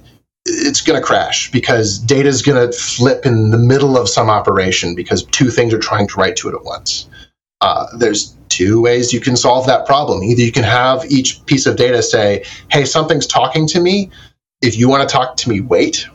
Mm-hmm. Right. And that's that, that, that, that works, right? But that can create problems where if something's working on something and it's working on it for a while and a bunch of other things want to work on that, they're all stalled out waiting for that thing to be released. Right. that's a pretty uh, it's pretty easy to find a little bottleneck like that. Um, the other way to do multi-threading, which is what graphics does, is that you schedule stuff in such a way that nothing really has to wait because they're not trying to talk to the same thing. Um, so this is a long way of getting to one of the new paradigms that's coming back into uh, coming back into game development, data-driven design. It's mm-hmm. what it's generally called. Uh, one of the more popular ways of approaching that is used is through something called an ECS, an entity component system. Um, and so these are like low level constructs that are able to say, okay, we're representing uh, these uh, entities, these game object like things with lots of different kinds of data. That data is stacked into, uh, instead of uh, an array of structs, they're, struct of arrays kind of structure and to d- dive into that a little bit, there's lots of different ways that you could organize data. So if you have mm-hmm. an object oriented way of organizing what a particular gameplay actor is doing, you say, here's my actor, and here's the bit that does its movement, here's the bit that does its combat, here's the bit that does its health. There's that thing. And then you have, you know, you move that up and then you do it again, and you move it up and you do it again. Right. It's like, okay is, uh, tell me if this is a dumb analogy. It's almost like the difference between how HDMI and DisplayPort does things. HDMI, it's a stream. DisplayPort, it's a packet. That's why DisplayPort can do so many different resolution and frame rate types is because it's in packets. So you can do whatever, you know. Sure. And it's like you're saying with multi-threading, it's like instead of having silos. It's like we're doing everything and then sending it everything and then sending it and that's what multi that will allow you to use more cores because everything's being done in a packet and sent. Right. Yeah yeah yeah. Yeah. And yeah so the the the, the struct of arrays thing is, is, a, is a little different than that because it's how it, it goes down to like what's going on in the cache. Um, so when you're ripping through a list of data and all of the data is right in a row cpus love that they're really, right. really excellent because they can anticipate, it's like, oh, you're reading things sequentially, I'm going to get the rest of it. And so when you get there in the processing, it's already right on your L1, it's ready to go. Uh, and if you need to cycle back, maybe it's still in L3, right? And it's really fast uh, because there's orders of magnitude difference in speed of access as you come up to cache levels. And mm-hmm. accessing something from RAM is like a thousand times slower, hundred times slower than accessing something from cache um, because the CPU has to wait. Right. right. It's like I need this memory. I don't have it. Thanks. Right. Mm-hmm. And that you do that a lot. It's called a cache miss. So if you do things in an object-oriented way where you have a lot of pointers on the heap. I don't know how technical we can get here. It's, we're, we're getting pretty far into the weeds. But basically, you, you end up, can end up in a situation where the data that you want to access is just everywhere and right. you can't anticipate it. So every time you want to get something, pretty good chance it's not in cache. You're going to spend a lot of time going to get the thing, processing it, move on. That's not in cache either. Got to get the mm. thing. Okay.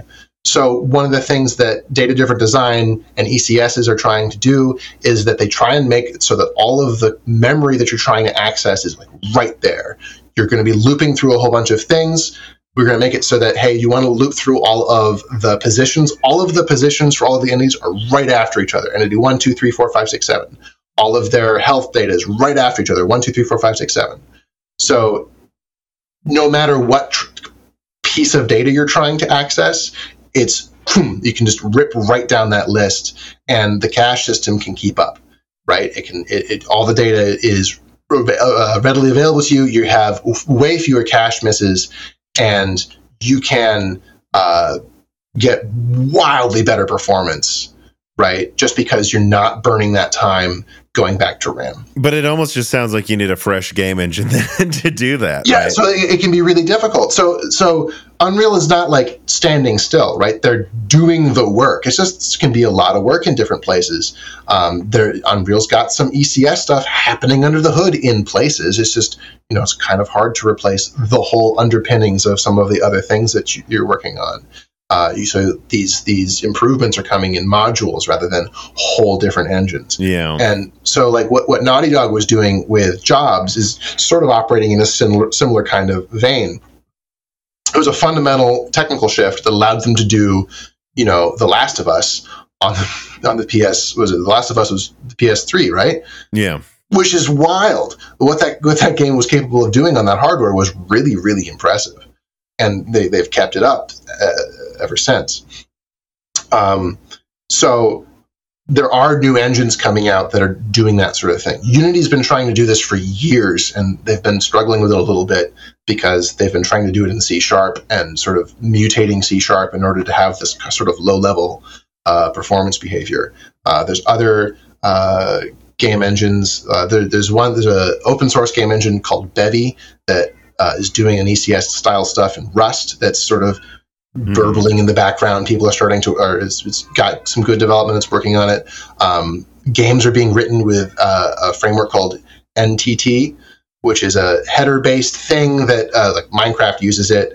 Um, uh, Diablo 2 Resurrected uses it. Um, so like, and that's just like a C++ drop in thing. Like if you store your data in this structure and then you can access this in structure and you're going to have a good time uh, with in terms of uh, but oh, Unreal Engine 5 isn't doing this, you're saying, and it's built in these modules that makes it hard to do it unless you start Yeah, over. it's like like it's I don't think you need to start over. Like, like one, this is not going to happen.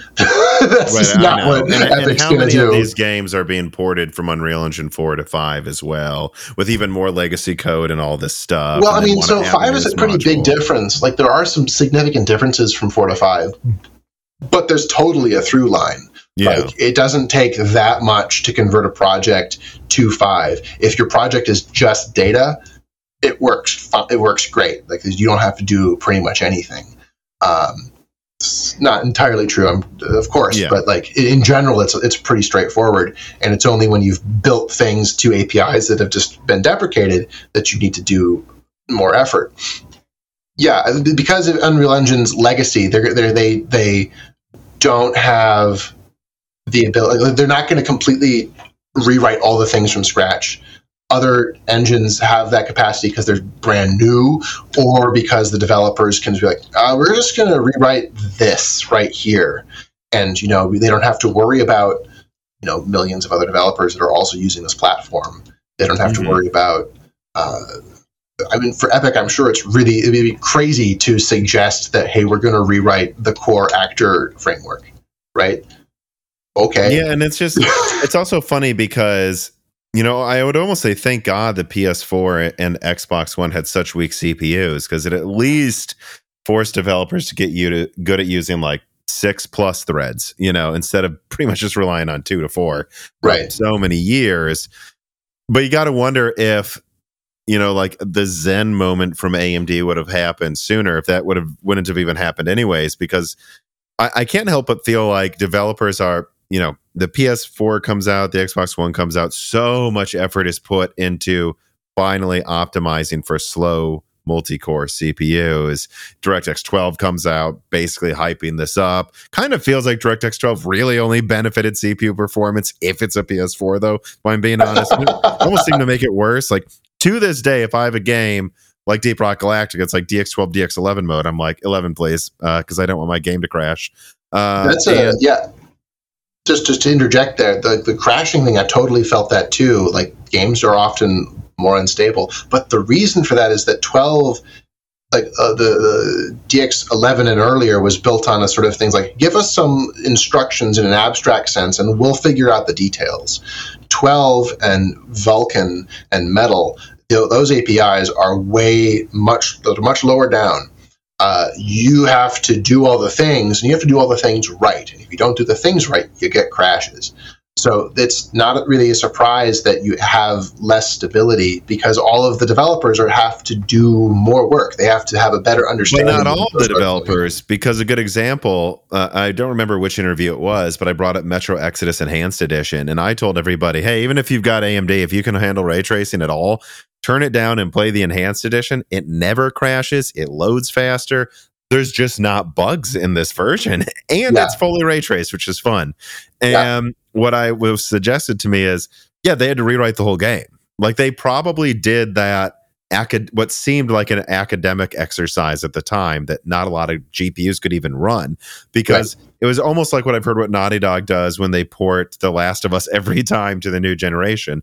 They're just getting used to the engine or something, mm-hmm, mm-hmm, or, or mm-hmm. on an Uncharted game. They're getting used to making games on this new platform. And then because of that, they can hit the ground running with a real new game. Sure. Th- that that's kind of what I think they did with Metro Exodus Enhanced Edition is they're like like this isn't going to do much but get people to talk about it on Reddit for a few years. Right. But if we have to rewrite our engine for full ray tracing now, it will work perfectly for the sequel. And Yeah. it does. So it's not that DirectX 12 makes games run worse. It's just that if all you do is Frankenstein it on, it Yeah. sucks. And if And- you rewrite the whole game, it's way more stable than the 11. You can do some crazy stuff with it. Yeah. Like uh, I think you know you- you're going to play like Doom and whatnot. You're playing Doom on Vulkan if you can, because the engineers that wrote it know exactly what they're doing, and Mhm. they killed it. So I think there's what you, you've heard the, the term like a 10x engineer, right? Like that that that's sort of a thing ish in in engineering. And there really is a distinction between like the top end of the top end of an engineer uh, of a class of, of, of discipline and someone more mid or lower, right? Um, if you task a random in a, random selection a, a, a- game developer, they're probably not going to be that great at graphics. Graphics is a specialization. If you then Mhm. dive into graphics, like the top end of graphics is way better than the mid mid stage or the, the mid level of graphics because they've they're more familiar with the thing. They understand it more deeply. They've been doing it longer. So you can totally end up in a situation where you've got pretty good engineers, but you don't have the best.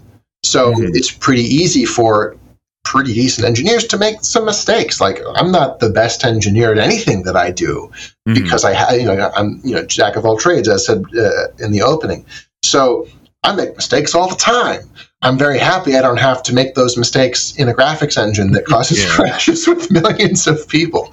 Um, so yeah, yeah, Well, Uh, moving yeah. forward, though, I mean, I, and I kind of sidetracked myself, but like after when I brought up the Metro Exodus thing, the thing I was actually leading to saying is there's a part of me that I can, I almost feel this.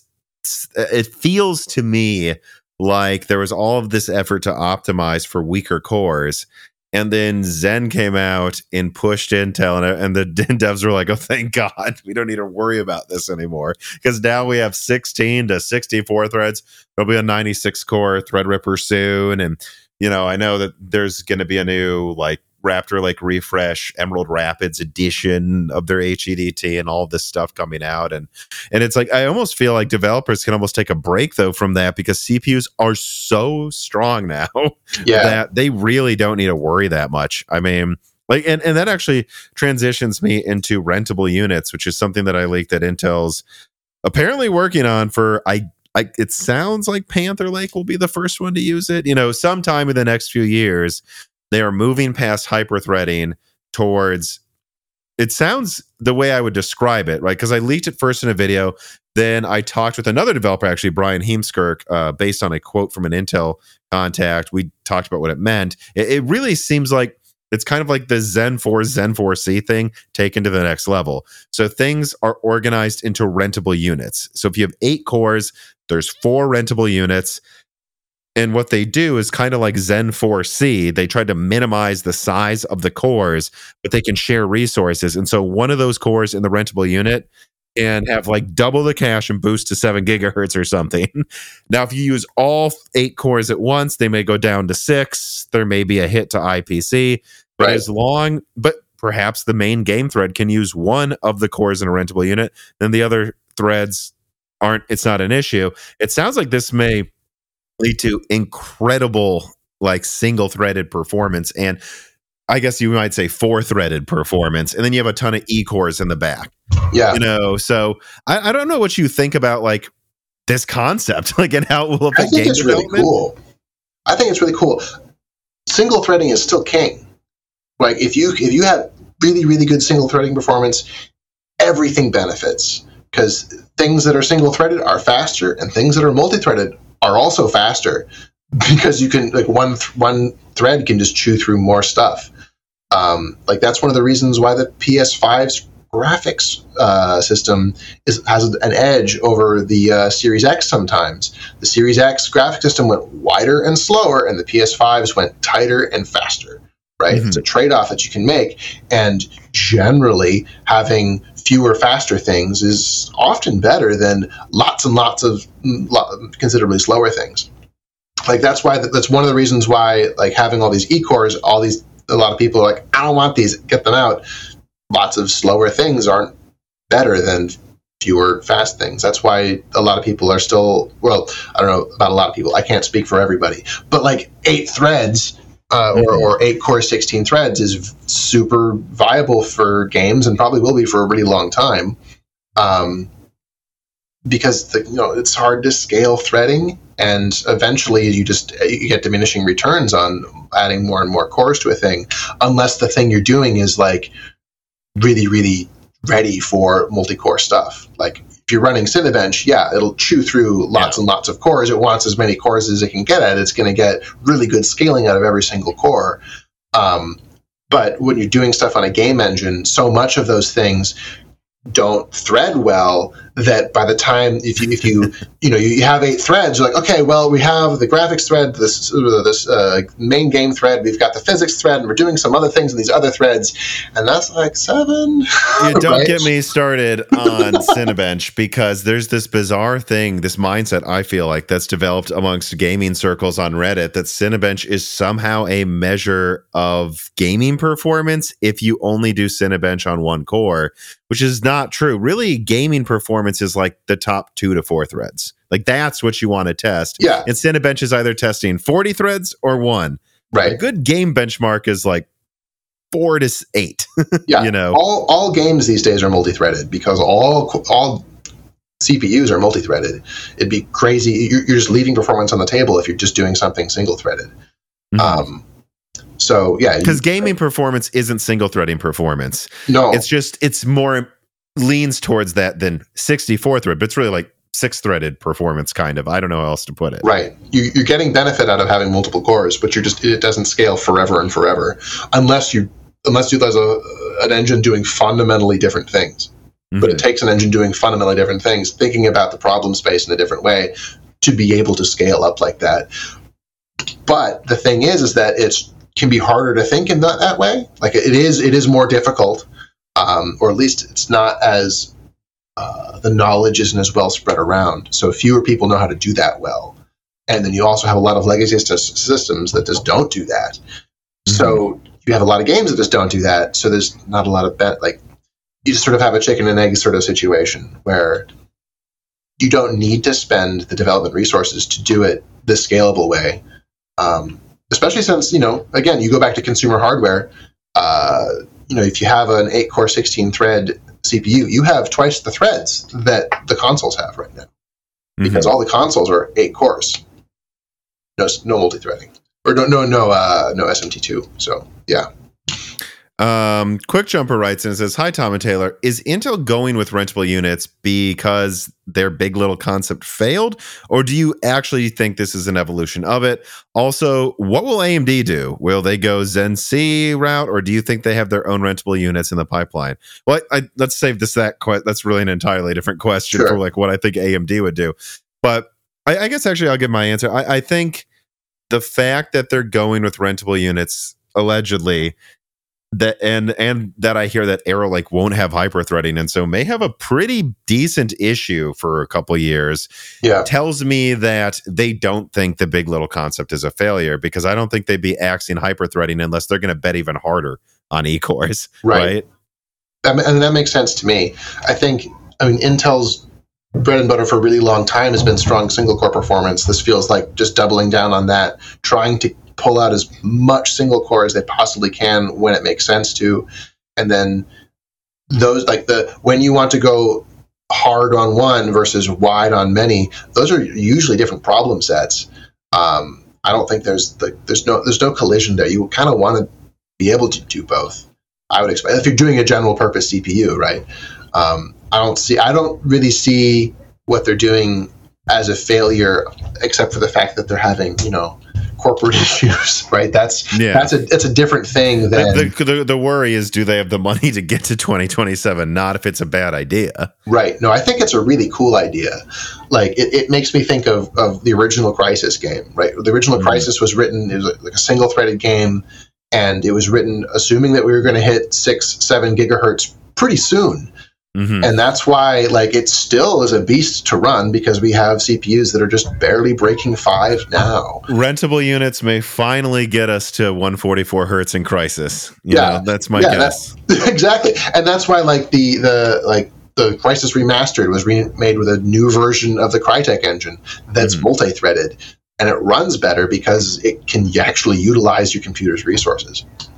Well, so I think you're actually a good person to ask this question. Then I believe that right now, most testing that I've seen is E-cores really only help gaming if the performance is so low, like below 60 hertz, that the latency communication penalty going from the P to the E cores is lower than maintaining 60. But it doesn't yeah. really help you get from yeah. 120 to 240. And it's mostly for background tasks if you're gaming above 60 hertz. Now, again, sure. if you have 40 hertz, I'm sure the E cores at that point are helping you stay at 40. But that latency penalty is a really pernicious problem. And I assume if they're going with rentable units, they're going to solve that latency communication issue. I, there's got to be something going on where that's not going to happen. If they're going to actually, they're going to arguably almost go down to just four cores, really, if right. boost fully.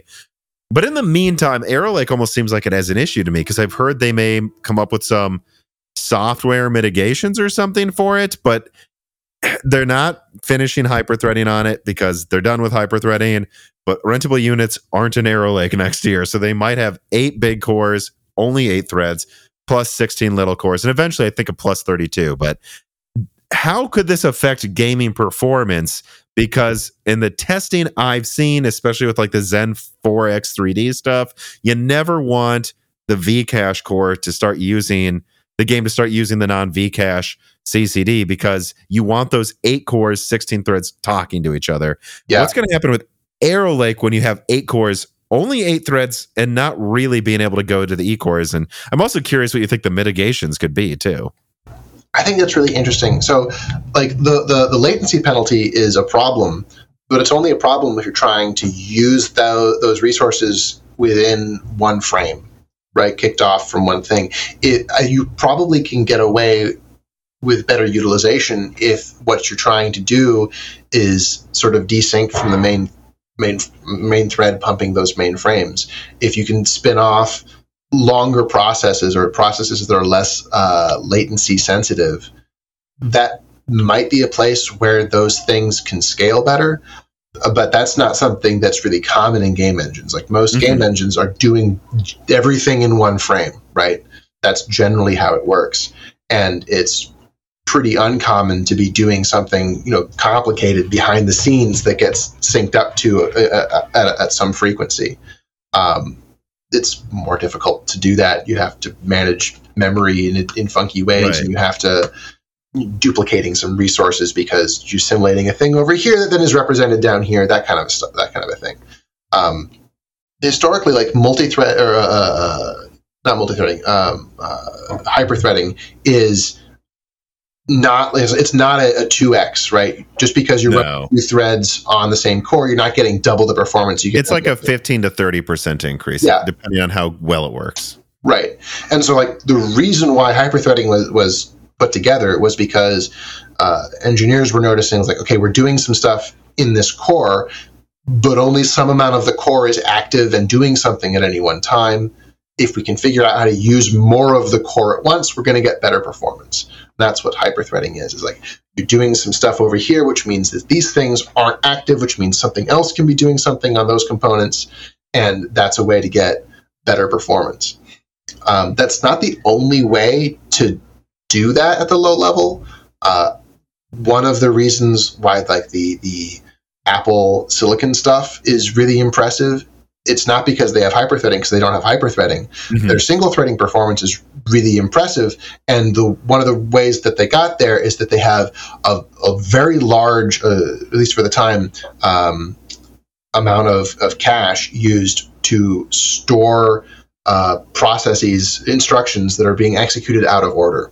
So, out of order instructions are one way that you can pull more performance and saturate more of the core at once because a particular set of instructions might need this bit, another particular set might be this bit over here. And so if you can sort of uh, pull apart the instructions that don't need to interact with the results of another. Right. You can do multiple things at once and then line them up and then make them happen. Is that something And- Intel you think can easily do with like their drivers though, or is, is I it don't, fundamentally I need to be don't know. I think I'm.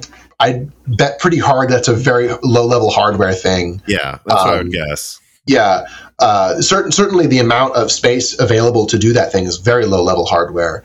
Intel does the same thing. AMD does the same thing. They're doing those right of order instructions. It's just the Apple Silicon stuff just had like two or three x more space in the silicon dedicated to the stuff required to make that stuff happen. And Oh, so uh, Uh, the question becomes: Is Arrow Lake going to have some of that, you know, to make up for it? yeah, it's it's not magic. It's just they made a different. They chose a different set of balance, and that paid off really well. And it didn't hurt that they were running on five nanometer nanometer before everybody else, right? Like that's Before we're even to like seven or something. yeah, Yeah. Yeah, that yeah, that's true. And I guess Arrow Lake's supposed to use TSMC N3, maybe even N3X from what I've heard. Um, and their own 20A node. So this is a and you know, actually, yeah, that what I've heard is that TSMC's nodes are better at logic density than Intel's for what they're marketed as. It's all marketing, Mhm. but like Yeah. whatever in, in, TSMC calls four nanometer, Intel's four nanometers logic density probably isn't as good. But I've heard their wire density is better, and no one really talks Okay. about that. But that's what really goes into the I/O and everything else, and so maybe that will allow for some space for that. I don't know. that'd be interesting. That'd be very interesting. Yeah, they, they've been pushing for that like turbo hybrid chip for a really long time now. It hasn't been paying off as well as I think they'd hoped, but it'd be really interesting if they can get that kind of very different packet, uh, different chips on the same package actually working in a reliable way. Well, and I guess it is worth pointing out, you know, I'm saying these eight cores won't have hyperthreading. They're probably all running above six gigahertz with like, Yeah. you know, 20% or more higher IPC than Raptor Lake. So it's Yeah. like you remove hyperthreading, but they're going to be strong cores. So I think there's going to be a situation where like, if a, if one of those game engines truly has rewritten itself for that multi-threading you've talked about, perhaps Zen 5 does just as well or wins, but most games haven't. And so that's where Arrow Lake will win. And then some games don't even need that many threads. They don't. Right. They're more linear. Arrow Lake will probably win those games as well. Yeah, I would expect Arrow Lake and and uh, Panther Lake's a sequel, right? Um, I would expect those kind to of. like it's complicated, but yes. Sure. you know, I, I would expect those to do Unreal Engine really well, right? They're going to solve that single threaded performance problem by just having better single threads to throw at the or single threaded performance to throw at the problem. So I think that might be really awesome if we have that big performance uplift in that space. Well, so this perfectly leads into like one thing I want to bring up as well related to this. What I heard in Panther Lake is there were two coves that were considered for the big cores. There was Panther Cove, which it sounded like was like a seven to nine percent IPC increase over Arrow Lake. Arrow Lake's Lion Cove, I'm remembering, yeah. Uh, but it had four way hyperthreading. So it had four Right. threads per core. And then there was the Cougar Cove rentable unit design. And they're like, this has 40% or something more IPC, but there is no hyperthreading. And they're like, well, I mean, at best out of hyperthreading, yeah, we're going with the 40% for sure. Yeah. I still think AMD's working on four way hyperthreading for Zen 6. Will that help gaming performance at all in your mind? I don't know. Like wh- back in the day, people used to say turn off hyperthreading to get better performance because it could have an impact. Um, so I, I I would guess it wouldn't have a very large impact. Mm-hmm. Uh, you- Unless it's bogged down and is running out of threads or something, right? Which probably Right. isn't going to be happening. probably isn't going to be happening. I would like the difference between 16 and 32 threads with when it comes to game performance probably isn't that big. Would be Mhm. my, would be was like, like my gut level feeling. You're going to get more performance out there, but the diminishing returns is real. And when you're going, we're talking about uh, hyperthreading, like those are like diminishing returns upon diminishing returns. You're you're, you're spreading things across more threads, which is not as good as having just more single core performance. And then those threads are all running on stuff that's not as good as if you had uh, separate logical cores, and you get diminished performance there, diminished returns there. Um, So I would guess, I would bet that it probably isn't going to have a, a, massive impact. It would have a big impact on server. It would have a big impact on uh, you know, Cinebench style things, uh, rendering style things. It's going to have an awesome impact there. Um, but games aren't those things. Games are weird. yeah, I wonder if like AMD's solution though and I don't know. Maybe they don't care. Maybe they're just going to be happy if their server chips are twice as fast as Intel, and they're like, "Yeah, we lose in gaming by twenty percent, whatever." Um, but I think there is a consideration too, like, and uh, yeah, and you're a good person to ask about this. Like, I'm wondering. We're starting to already see, I believe, some weird fringe scenarios where, like, Comet Lake, which has 10 cores in a unified ring bus, it's like the only real thing we can use to test this besides, I guess, Broadwell. like, and we can see well because they're all in one monolithic intercommunication in a couple games that can actually use more than you know say 16 threads there's a weird benefit here like is and, and we still see eight cores is enough but if it had 10 cores with like vcache that'd probably be even better like do you I, I, I'm I'm curious if you think that's true. If in the next five years we're going to see a situation where it's like, no, we really do uh, maybe you don't need it, but we appreciate more than 16 threads in one intercommunication area. Um, and if that's the case, like maybe AMD's answer is just, hey, there's four Zen 6 cores plus eight Zen 6C cores in yeah. one monolithic CCD. And maybe they have four way hyperthreading just on the biggest four cores when they run out of threads or something in those you know and maybe those fourth cores are all running above six gigahertz too and maybe that's their solution anyways is it's well we just packed more big cores together and that's going to give us a boost. Or do you not really see games pulling from more than 16 threads anytime soon? I think the trend is definitely going to go more and more towards multi-threading. It's just it's a hard engineering problem but there are very very very smart people working very very hard on that problem. So as time goes on, it's game more and more games are going to be able to leverage that performance. Um, so I would expect eventually we're going to get to places where, yeah, 16, 32 threads, they're doing something. They're actually being utilized. Mm-hmm. Um, I mean, they're being utilized now, uh, just not necessarily, you know, all the way. You're not getting a and it's, huge it's performance. Rarely consequential to your max frame rate. Rarely. Yeah, yeah, yeah, yeah, yeah. Um, and the, the thing you mentioned about having everything on one, you know, CCX or whatever, whatever the Intel equivalent is, um, it's interesting because like it comes back to that latency penalty again, right? Because that's the primary problem when you're jumping across these things is like you would now have to wait on hearing back, and that has that latency can just completely starve out or, or put a hard clamp on the level of, of frame time that you can pull off. So, yeah, all right. There's, no, I wanted to bring up something that you mentioned you wanted to talk about. Sure. At least briefly before we started recording. We've already been going for two hours. So if you're and if you're busy, just let me know. But you wanted to touch on VR. Yeah. What do you want to touch on about VR? Let's talk about okay. So we're talking about performance. We're talking about how like 8K screens are pointless, and we're talking about how uh, we're hitting upper bounds and the ability for things to scale. I think VR is a really interesting place here because it is a, a window through which you we can't throw enough performance at the problem yet. When mm-hmm. you're talking about playing video games on a monitor in front of your face or a living room television, boy, howdy, we have a crap load of performance that we can just uh, set a light and everything looks amazing. And we're really close to just being able to do whatever we want there. But in the VR space, that's just so far from the truth for a, a number of reasons.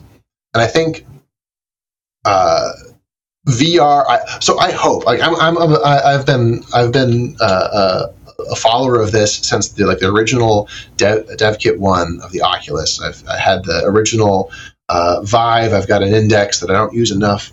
Uh, but like I'm a, I'm a firm believer that this could be really transformational for how we interact with computer software Eh, because it can make like I've got I've got four screens arrayed in front of me here with a laptop, and I've got a TV over that way. In a world where I have a headset, I might just need one screen for when I don't want to wear my headset that much, and then I can be like, oh, I need to like I want to think about this on a broader surface. And I put the headset on, and it's not that I have virtual screens because those will be useful certainly very very soon. But you can like get up and have a virtual whiteboard or a virtual 3D thing that does whiteboard like stuff, but we don't have a good metaphor for it.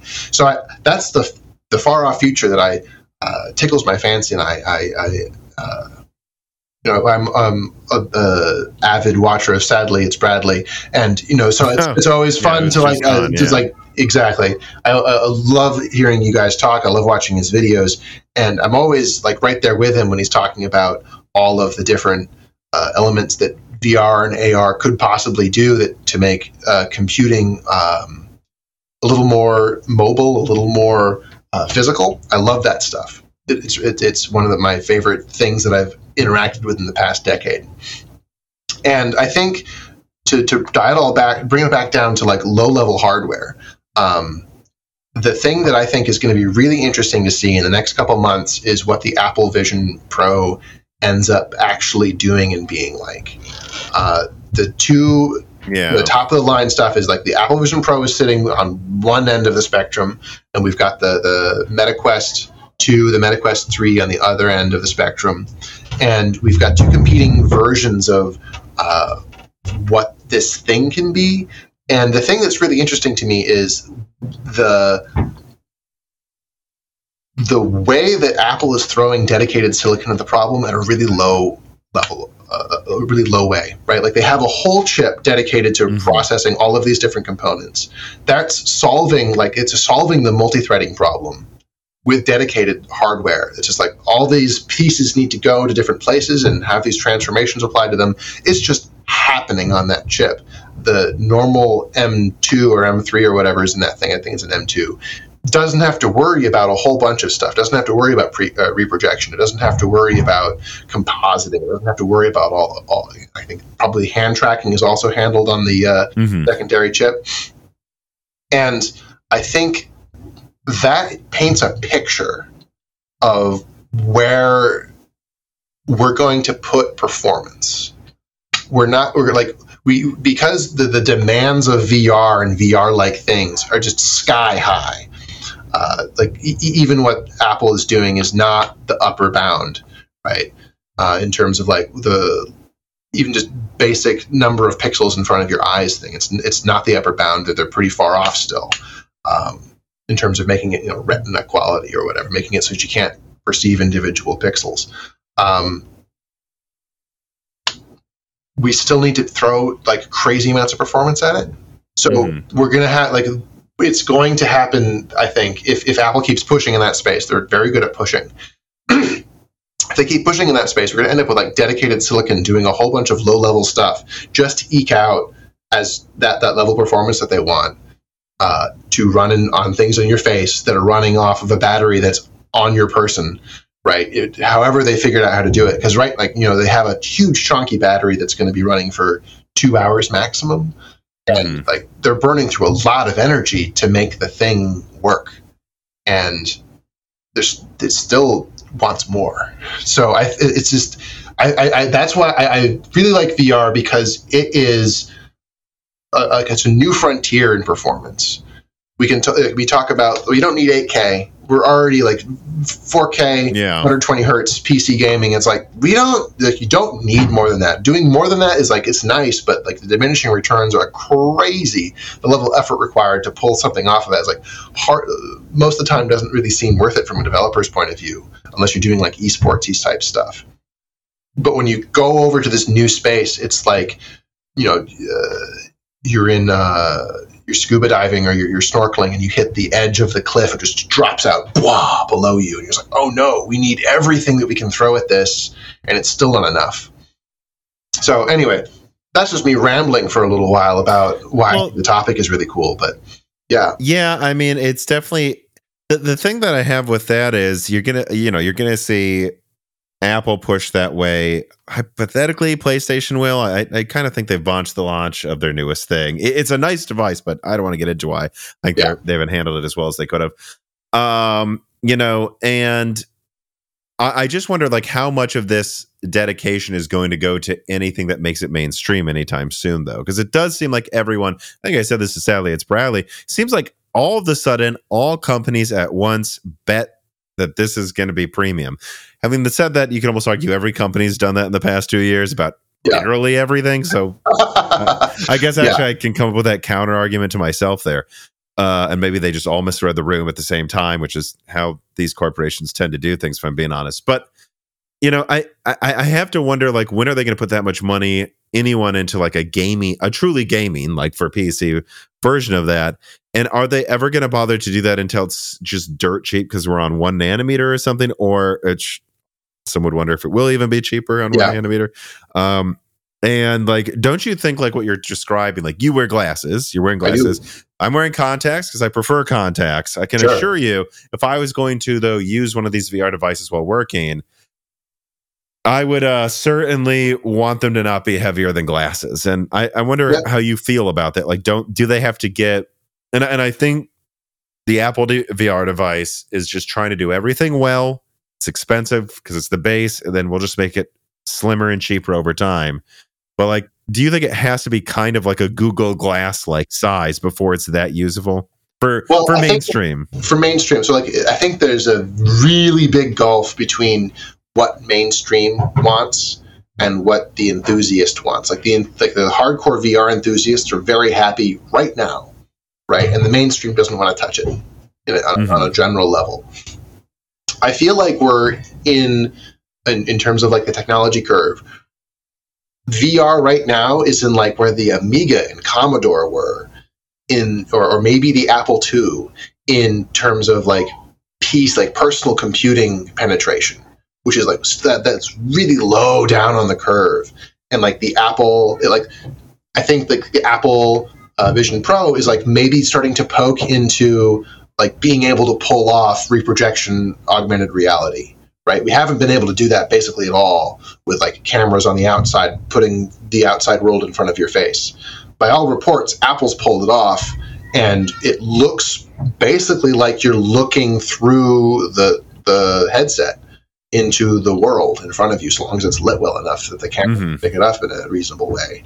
Uh, you look at your hand; it looks like you're looking at your hand. That's what people who have tried it are saying, um, which is just so far beyond what Yeah. all other hardware before it's pulled off. Like that feels like a big shift. It feels like an important shift in what the technology is capable for or capable of. And that reminds me of like the shift of going from command line to GUI when it comes to Oh, computing, right? It, like like really low level, really fundamental changes that make the thing make more sense for more people. So if when you have uh, you know the current existing state of the art for for VR is like you have to put this bulky headset on. If you really want the really good stuff, it's tethered to a big box. You have these controllers on. It can be a lot of fun and really immersive, but it's it's fiddly mhm. like the the what Apple's pitching, what I'm sure Facebook or Meta wants to pitch is you, you put the headset on, you're done. You don't have to do anything else, right? Mhm. It's just on. It just works. You can interact with things with your hands, um, like the Apple's uh, thing. Like you don't even have to. Uh, you don't have to move a cursor and you sort of look at something and pinch your fingers together sort of anywhere and it just clicks right that like that could be i'm not saying it is but there's a solid chance that is as impactful to vr as the mouse ended up being to Mhm. pcs right uh, i think it's kind of fascinating that apple again did it first or, Yeah. or, or or didn't do it first because xerox did the mouse right but uh, and they didn't do you know eye controls and stuff first but they're But effectively, they kind of did. And They yes, we did. can They put argue it- other put it in VR devices package. did this, but yeah they put it in the package and they sold it uh, or they're going to be selling it um, so yeah so if you look at that from like the this is the first this is the lisa the apple the vision pro is the apple lisa of vr like the apple lisa was not a successful device the apple lisa barely sold but and it came out in 1983. Say it took a decade for that type of a thing to really be mainstream, exactly but it was the start of it. but know? it was the start of it yeah and so i think i, I remember seeing like a tweet or something of uh, a valve employee saying that like at, at when Apple released the the keynote and whatnot. Everybody at Valve was grinning. Mm-hmm. Why is everybody at Valve grinning? Well, everybody at Valve is grinning because Apple just took a market that was really clamped down by people trying to compete with Meta, who can afford to throw things around at very with very slim margins, to a company that's definitely making margins on this thing that's really expensive, like wildly expensive to produce. Um, so what does that mean? I think so. If I'm going to go into pure speculation, uh, tinfoil hat land, uh, I would be like, okay, that means that Valve feels like they've got space, they've got breathing room to make something and release something at a price point that means that they can make money and it can still be really awesome. If Valve comes out with something that gets even anywhere close to Apple Vision Pro for like twenty five hundred dollars, that's compelling to me personally because I, I have a gaming PC. I, I, I could bet pretty strongly that whatever Deckard turns out to be, I can put a wire to my gaming PC, get a lot more gaming performance being piped into this display. Right? It's going to be a little bit more. Uh, I could maybe use that for work, right? I could be, I, you know, I, I, work in Unreal Engine 5 on a daily basis. If I can pipe the screen in front of my face into a much bigger, uh, you know, bigger aspect ratio or, or, can be more flexible, then that VR headset might be really awesome for a, a whole bunch of different purposes. Uh, and and and you we end up in a situation where like was it Windows three kind of sucked, but it had a GUI, right? Mm-hmm. And that kicked off a, a, new like Windows took over the universe for a time. Um, we we could end up in a similar situation where because of foundational steps being made by behemoths we end up with a burgeoning ecosystem of smaller or, or more open uh, VR systems. And having a really big, having a big swath of a, of a VR market, I think is really, it's going to be really interesting to see what else fits in in the middle. Well, yeah. And, you know, by the time I think we, I would make the claim, my co host, um, Broken Silicon Dan, also has that we've kind of figured out rasterization. Like we're there, we have enough performance we talked about it earlier. Can we please just make this cheaper? Right. Uh, and I feel like we'll kind of get there with ray tracing in five to 10 years. After that, we're kind of done. I don't know. I think we'll have super strong CPUs. So I think it's interesting to also think about like what you're talking about. Like, yeah, Apple VR is really expensive, but it's it does what it needs to do. And it does it. And in 10 years, once we've maxed out pretty much everything else we want to do with these graphics cards, maybe they'll use less energy and can fit into a VR device for a reasonable price. Yeah. Finally. And that those yeah. will probably line up perfectly with when that's going to happen, I would yeah, say. Absolutely. And at the same time, like if if VR like there's a solid chance that VR headsets don't actually hit the mainstream and it's just a niche device forever. I'm happy with that world. Uh, I just like to see it exist um, like I, I, would be surprised if they become as prevalent as phones. And to cycle back very fully, if in order for them to be as prevalent as glasses, phones, yeah, maybe like this. Like they need to be horn rimmed, chunky glasses, and not much bigger in order for people to like, or even just a headphone, uh, or or like yeah, like headphones that like hologram something in front of your face. If we're, yeah, if we're getting really futuristic, I mean, yeah. who's to say what we could do in 30 years? I don't know. Totally. And then maybe yeah. you could use that for all different types of stuff. Maybe it could, hey, look at this. Uh, maybe I, am guessing Twitter won't be around anymore by then, but you know, whatever repl- crazy prediction, but whatever replaces it, you could say, well, I see this, you press it, doesn't project it in front of you, projects it on a wall, and you can show someone something. Yeah, I'd say that's probably the form factor that would really make it mainstream. Because I don't want stuff on my head, but if you can make it so it's not really, I'll have a Bluetooth headset that I'll do that. If it's yeah. that, yeah. it's that heavy, I'm, I'm willing to be on board. Yeah, yeah. I think there's there's a very long road to that level of of device, but but it feels like you can see the road now because of you Apple. Can see, the, road. see the road. You see the road, and and I think not only can you see the road, but the intermediate steps to it are going to be really cool. Like, and just, they don't feel hypothetical anymore. It feels like, oh, I mean, we can build this house. It's just going to take a decade, you know? Exactly. Yeah, yeah. So you start miniaturizing, and if we're lucky and if we're lucky, that that drive of miniaturization is going to benefit everybody, right? Like that's like graphics cards and the the, the the the the drive to make them better in the gaming market pushed forward like you know it made cryptocurrency possible it made ai possible uh, without those things like it's, it's not like it's not just gaming right you needed 3d performance yeah. for lots of other things but gaming was a big reason that it, it, it makes it possible now that a college student can render pretty good special effects in his short film. yeah right? yeah He doesn't have it doesn't have to all be conceptual. He's like, I can only show it for a minute, but I can show a CGI monster in my Right. indie movie, and it doesn't look like ass. I mean, it doesn't Right. look like a Muppet or like some insane gorilla suit person. right and you know back in the day you know, a frame of toy story took minutes yeah, like like we've come a really long way and i think we're, gonna, we're we have a long way still to go it's just going to be it's going to start looking different hmm All right. Well, I think that's actually a, a fun conversation to end this podcast on. I want to uh, say, you know, if we didn't get to your question, uh, you know, but this we went over two hours, and I think it flowed really well. And there, I'm sure Taylor will come on again. There will be other developers. Save the or just ask, you know, throw them into the reader mailbags, and we'll just get to them in a die shrink or something. But um, I thought this was really good, and I want to thank you for coming on. And please plug whatever you want to plug. You know. well thanks tom it's, i love coming on here it's really good to have these kinds of conversations uh, I'll plug the project that I plugged last time. Two years ago, I was working on a note writing program. I'm still working on that note writing program, completely unrelated to other things that happen in my day to day job. That thing is called Tangent Notes, tangentnotes.com. writing it down because I'll put that in the description as well. Yeah. I, it's just been a, a really cool side project to uh, make my own thinking space. I like to think of it as my integrated thinking environment in the same way that I have an integrated development environment for writing code. Uh, Yeah, just being able to separate that and like kind of like I'm sure flex your muscles that you've learned professionally, but flex them on stuff that isn't work is probably really fun. it's a lot of fun. You know, I'm doing stuff with like a web technology, doing it. It's, like, it's, a, it's an Electron app. It uses a completely different web stack, uh, which is nice because I am. It's, it's very fast. You can get a lot of stuff done really quick in TypeScript.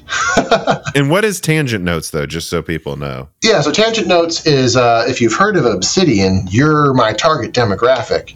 Uh, so that's a small section of people. But so the core thing is it, it works on uh, plain text notes that are sort of like markdown ish, markdown with a couple of tweaks.